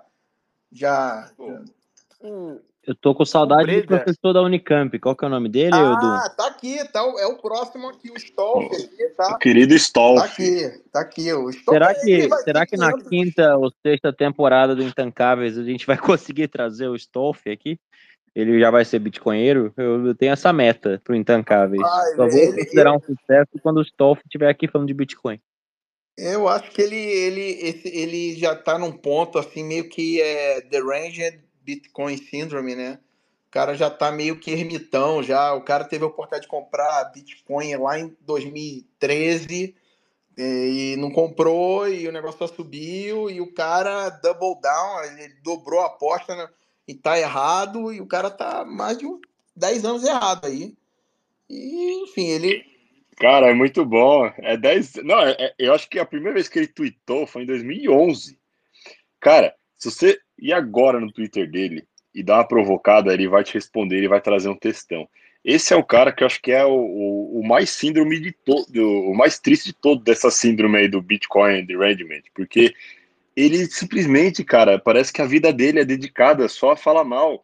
E ele tá errado 20 anos quase ali, e ele não consegue parar, bicho. Tipo, o cara tá errado pra caralho, e ele continua. Deve ser uma vida muito triste você tá obcecado assim por um tema e você não conseguir, tipo, se desconectar, mano. É toda hora, o cara tá todo dia falando merda, falando merda, falando merda, sem parar há muitos anos, assim. Ele deve ser a pessoa mais chata da família, não deve nem mais chamar ele pro, pro Natal, nem nada. Eu, então dá, dá uma tristeza de verdade, porque é, não, não deve, ser, deve ser horrível ter uma vida eu assim. imaginei Não sei, aquela, aquela cena de filme que o cara não tem nem família mais, porque as drogas, o vício no jogo destruiu tudo, todo mundo teve que se afastar dele. A droga dele é odiar o Bitcoin, porque realmente, se você manda alguma coisa no, no perfil dele, ele vira à noite, ele para de trabalhar, ele não vai pro trabalho, ele fica lá te xingando e falando mal do Bitcoin eternamente. É, é, é bizarro, é engraçado demais. Tá aí uma provocação para todo mundo. Você quer se divertir de uma forma um pouco perversa, vai lá no perfil do Stolf, fala de Bitcoin e veja a mágica acontecer. Daqui a 12 horas, quando você acordar e for trabalhar, ele vai estar lá falando, tweetando a noite inteira. Isso, pra quem tem uns 40 anos, é, é como se fosse o trote antigamente. Antigamente, quando tinha um telefone assim fixo, as pessoas ligavam para casa das outras, pro comércio, e aplicavam trotes, né? Era uma coisa meio normal, meio normal na minha adolescência, na minha, minha juventude. Então, você provocar ele agora lá é, que- é que nem um antigo trote.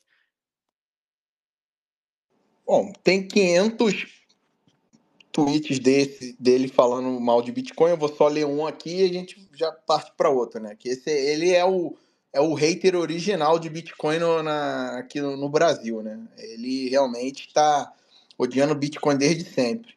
E ele fala, fala assim num tweet dele: há dois tipos de investidores em Bitcoin: o otário e o vigarista que espera tirar dinheiro dos otários.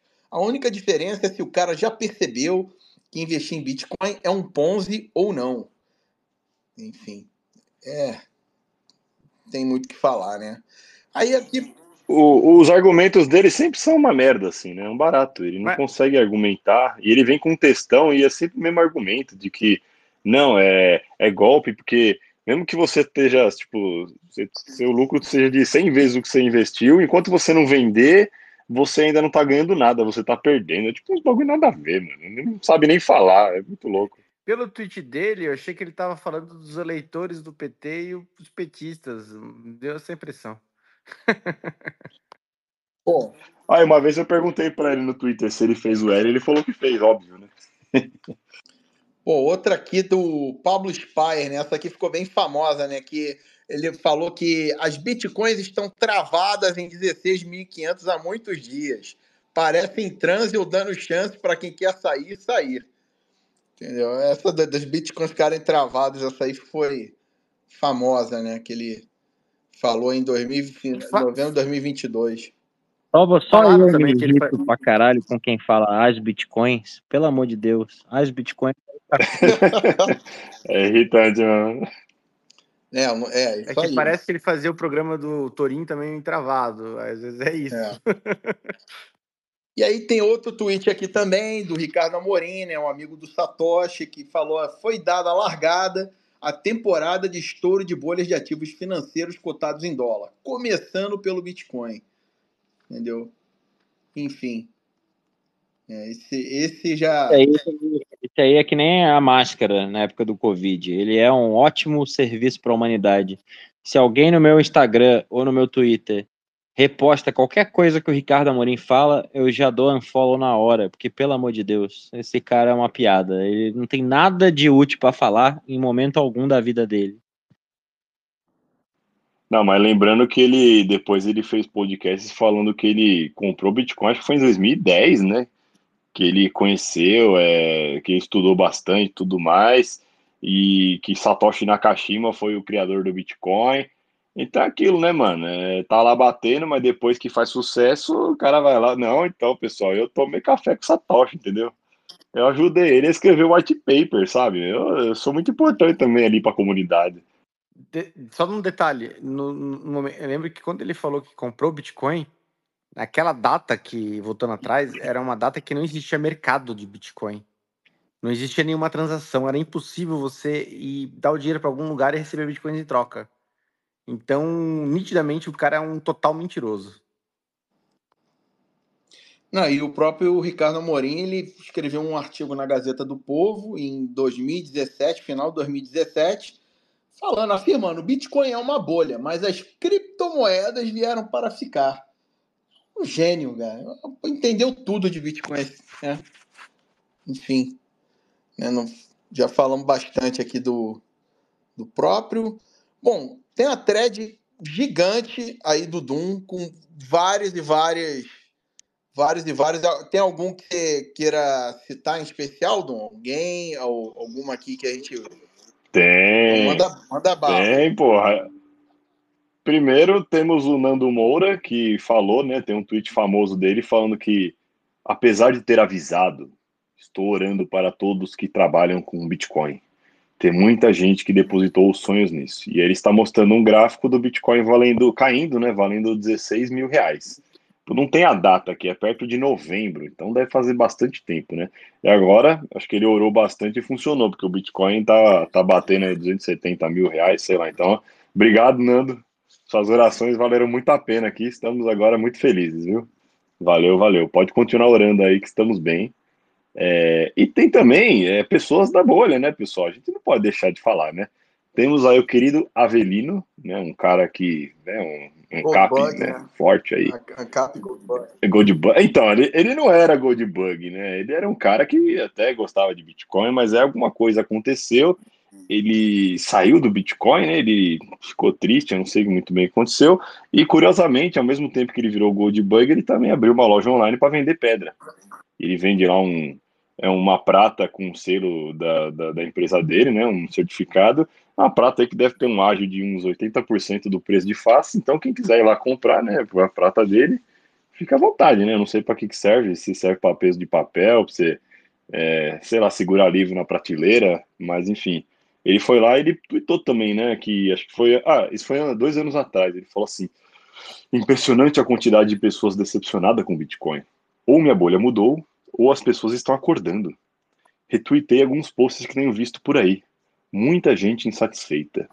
E aí veio o Forrer, quem, quem não conhece o Forrer, né? É um cara aí que fala bastante também, é um grande ANCAP.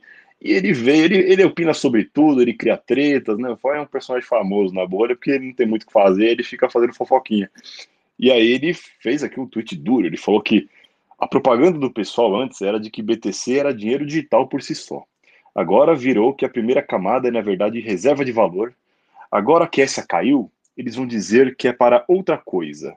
Resumidamente, vão acabar puxando por propaganda e perdendo para a realidade. Então tá aí mais dois especialistas, pessoal. E é da bolha, hein? Pessoal ANCAP e tal. E muitos ANCAPinhos são assim, viu? Tem vários ANCAPinhos assim, libertáriozinhos, que não entendem porra nenhuma de Bitcoin e vão lá e ficam falando merda o dia inteiro. O Avelino também falou, só para terminar, que o Bitcoin serve para evasão de divisas, ocultação de patrimônio, lavagem de dinheiro, comprar, vender coisas ilícitas, etc. Entendeu? Então é só para isso que serve o Bitcoin, pessoal. Amém. Oh, que bom. Serve para ficar rico e livre toda... também. Ó, eu vou fazer uma. Eu sempre faço isso. Eu faço um desafio aqui a todos os nossos ouvintes.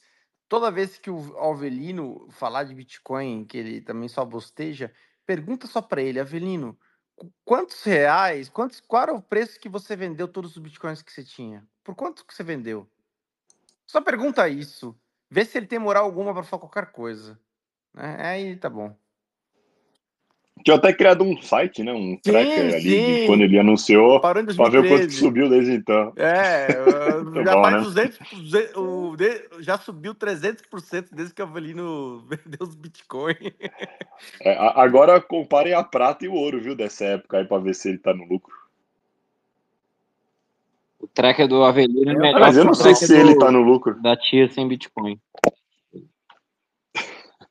Pode ser que ele esteja no lucro, né? Eu, às vezes eu penso que, pelo tom dos tweets, é tão, é tão caricato, é tão bizarro, que ele pode ter feito um, um exit scan, assim, entendeu? Ele, tipo, fingiu que saiu, mas ainda deve estar dentro, porque não é possível alguém desaprender tanto sobre Bitcoin.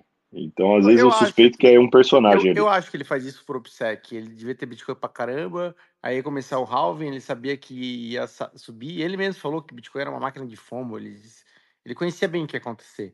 E aí ele resolveu agora, vou dar um falar de mal para ver se se ajuda na minha privacidade aqui e tal. Só que no final não adianta, porque está tá atrapalhando as pessoas de, de reconhecer a sua salvação. Então tem um débito espiritual, moral nessa história, e a gente percebe que essas babaquices está falando e fala todo mundo, ele não vendeu coisa nenhuma. Então, Uh, o que ele queria fazer no final não adiantou e pronto. Só, mas quando ele fala mal do Bitcoin, você pergunta isso: quanto foi que você vendeu mesmo?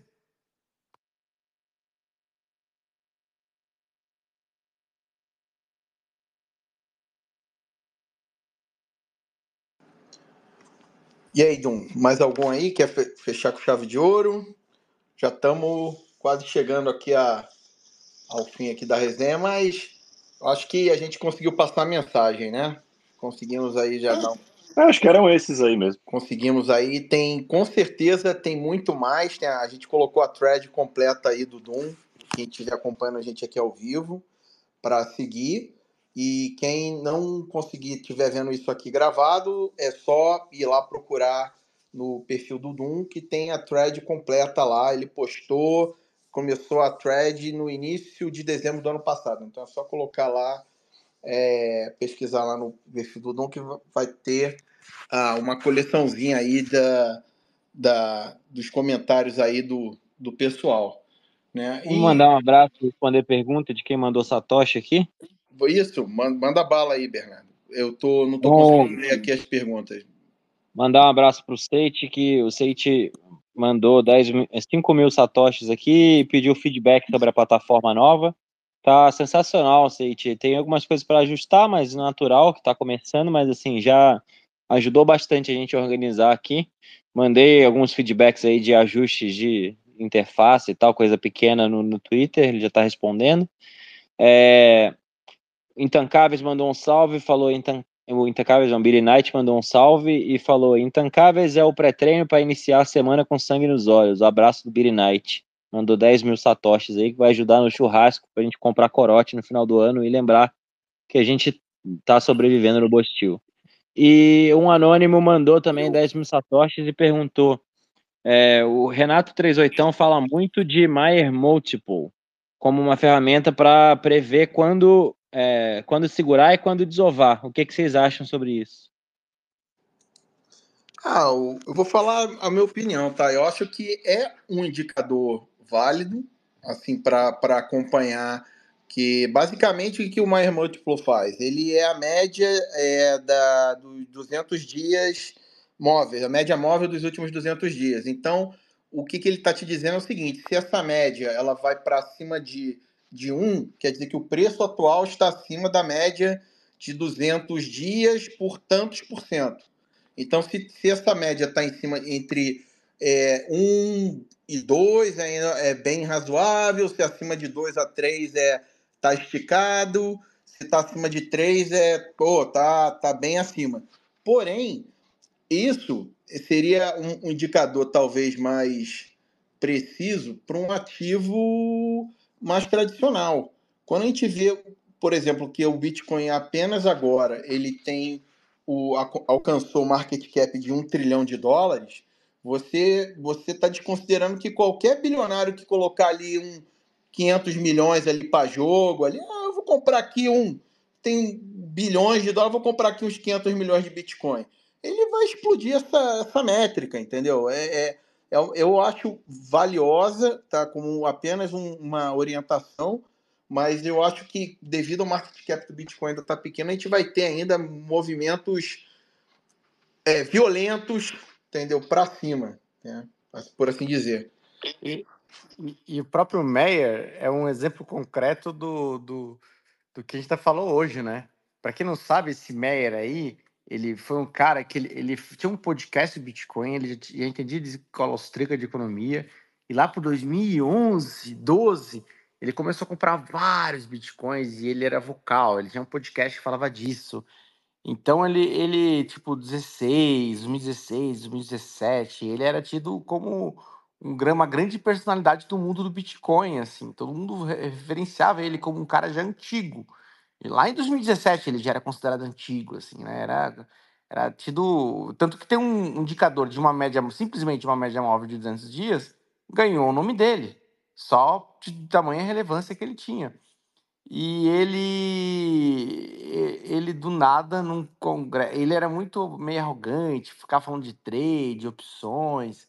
E aí, num congresso de Bitcoin, tem um cara que era um plebe, eu chamado American Hold, o cara falava que ele lutava para conseguir 6.15 Bitcoin, que era basicamente tudo que precisaria para você ser um super aristocrata no futuro, fazer um monte de meme, assim, com o cara cheio de mulheres, que o cara que tem 6.15, só que ele falava de 6.15 Bitcoin quando o Bitcoin tava 10 mil reais, 15 mil reais, 20 mil reais. Então, para isso, em reais, lá nos Estados Unidos, então em dólar, né, é outra realidade. Era, era uma coisa que naquela época um plebe conseguia muito facilmente 6.15, né? E ele falava disso e tal. E aí teve um congresso que o, o, o Mayer chegou no American Road com um papelzinho, falou: eu tô lançando aqui uma shitcoin, acho que é Mimble, Wimble, sei lá que shitcoin era. E aí, e era um, é, nem era a própria shitcoin verdadeira, era um fork daquela shitcoin. e aí o American Road fez um expo, expose dele, né? Botou no ventilador que o cara era um shitcoinheiro, tava vendendo shitcoin, se passava de maximalista. E aí, depois disso, ele foi totalmente descartado da, da, da bolha do Bitcoin e a gente nunca mais ouve falar dele. Eu só vou dar uma resposta bem Faria Limer aqui. Maier Multiple, pra que complicar? Sai dessa. Ó, plantão intancáveis de última hora. A Bíblia Diniz morreu agora à noite. Já tava com 80 e muitos anos já, né? Ele tava até em forma para a idade dele, né? Já tinha. Ele ele malhava direto, cara. Só que, que frequentava as academias lá do grupo Pão de Açúcar, tava sempre lá, rato de academia. Mas ele era vacinado, né? E teve até uma, umas provas que ele teve problema de coração já um tempinho atrás. Né? Ah, mas com 87 anos também pode comer um suspiro, engasgar e morrer, né? Aí, acho que a vacina não deve nem ajudar mais muito a, a piorar a situação. Ajuda sim, cara. Com 87 anos, com a saúde que ele tinha, com o vigor que ele tinha, era para durar bem mais, viu? Ô, pessoal, eu acho que com isso, já mais alguma pergunta, Bernardo? No... Não, acho que encerrou. Tá. E mais uma vez agradecer a todo mundo aí que deixou alguns sites pra gente, tá? Até por são realmente está vendo aqui tem pô, mais de uma dúzia, né? Então a gente está agradecendo desde já todo mundo que doou tá? E deixa aí durante a semana também que a gente vai respondendo. A gente responde e faz o retweet no, nos nossos perfis, né? Quem, conforme a gente for respondendo, a gente vai dando um retweet nas perguntas, tá? E agradecer ao Arata aí também por ter disponibilizado a plataforma aí pra gente. Com certeza ajuda muito aí a interagir com o pessoal, tá? E, enfim, vamos, vamos ficando por aqui né? Muito papo, acho que tem muita resenha, uma excelente semana aí para todo mundo, né? Deixar aqui já nosso últimas palavras, Jaraguá. Uma ótima noite, uma grande semana. Lembrando que quarta-feira agora, novo horário, meio-dia, retornamos o Evangelho BTC com o livro, estudo do livro Bitcoin Bíblia. Vai ser a introdução, a apresentação. E até quarta-feira e para quem. ou até domingo, né? Forte abraço. Bernardo. Bom, não tenho nada para falar além de o bull market chegou. Dessa vez temos ETFs, dinheiro capital institucional entrando.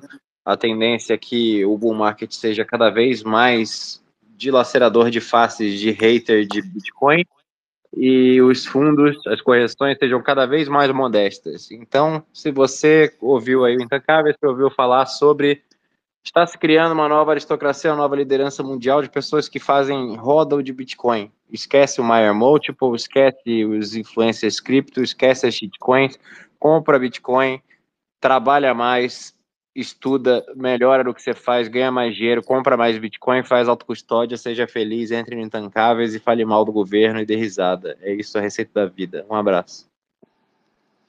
E por último, meu amigo BTC Dum, Dum El, El Chico, Fala aí. Tico Fatale. É isso aí. Né? Não tem mais nada para falar. Eu quero ver o Bitcoin rasgando todos os anos essa semana. Quem estiver vendido vai se ferrar. Então, se você está vendido, muda a mão, porque Bitcoin é alta infinita. É alta infinita e essa semana 60 mil. 60 mil. Beleza? Vou, vou dar meu chute aqui. Sempre foi de alta, desde 2009 para cá. Alta, alta, alta, alta. É alto infinita, porra. Então é isso aí. Abraço. Lembrando que quem não tem 99% do patrimônio em Bitcoin está vendido em Bitcoin. Que, e, quem, que, e é que, comunista. É, comunista é sodomita. comunista e fica apoiando esse sistema. Ele fica apoiando pedófilo. ó, tema, ó, Você tema... tem, você tem...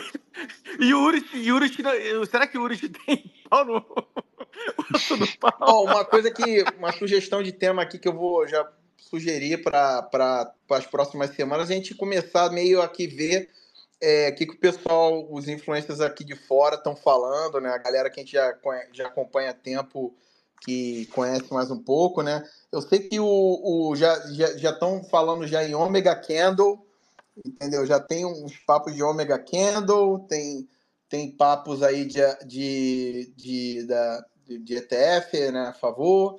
Então, é uma coisa que a gente pode explorar aí também para trazer para vocês aqui na, nas próximas edições aí. Beleza? E com isso a gente vai fechando mais um Intancáveis essa semana, 18 de fevereiro de 2024. Agradecer a todo mundo que nos acompanhou aqui ao vivo ou que vai escutar a gente a partir é, da, de amanhã né, no seu stream favorito. Valeu, pessoal. Boa semana a todos.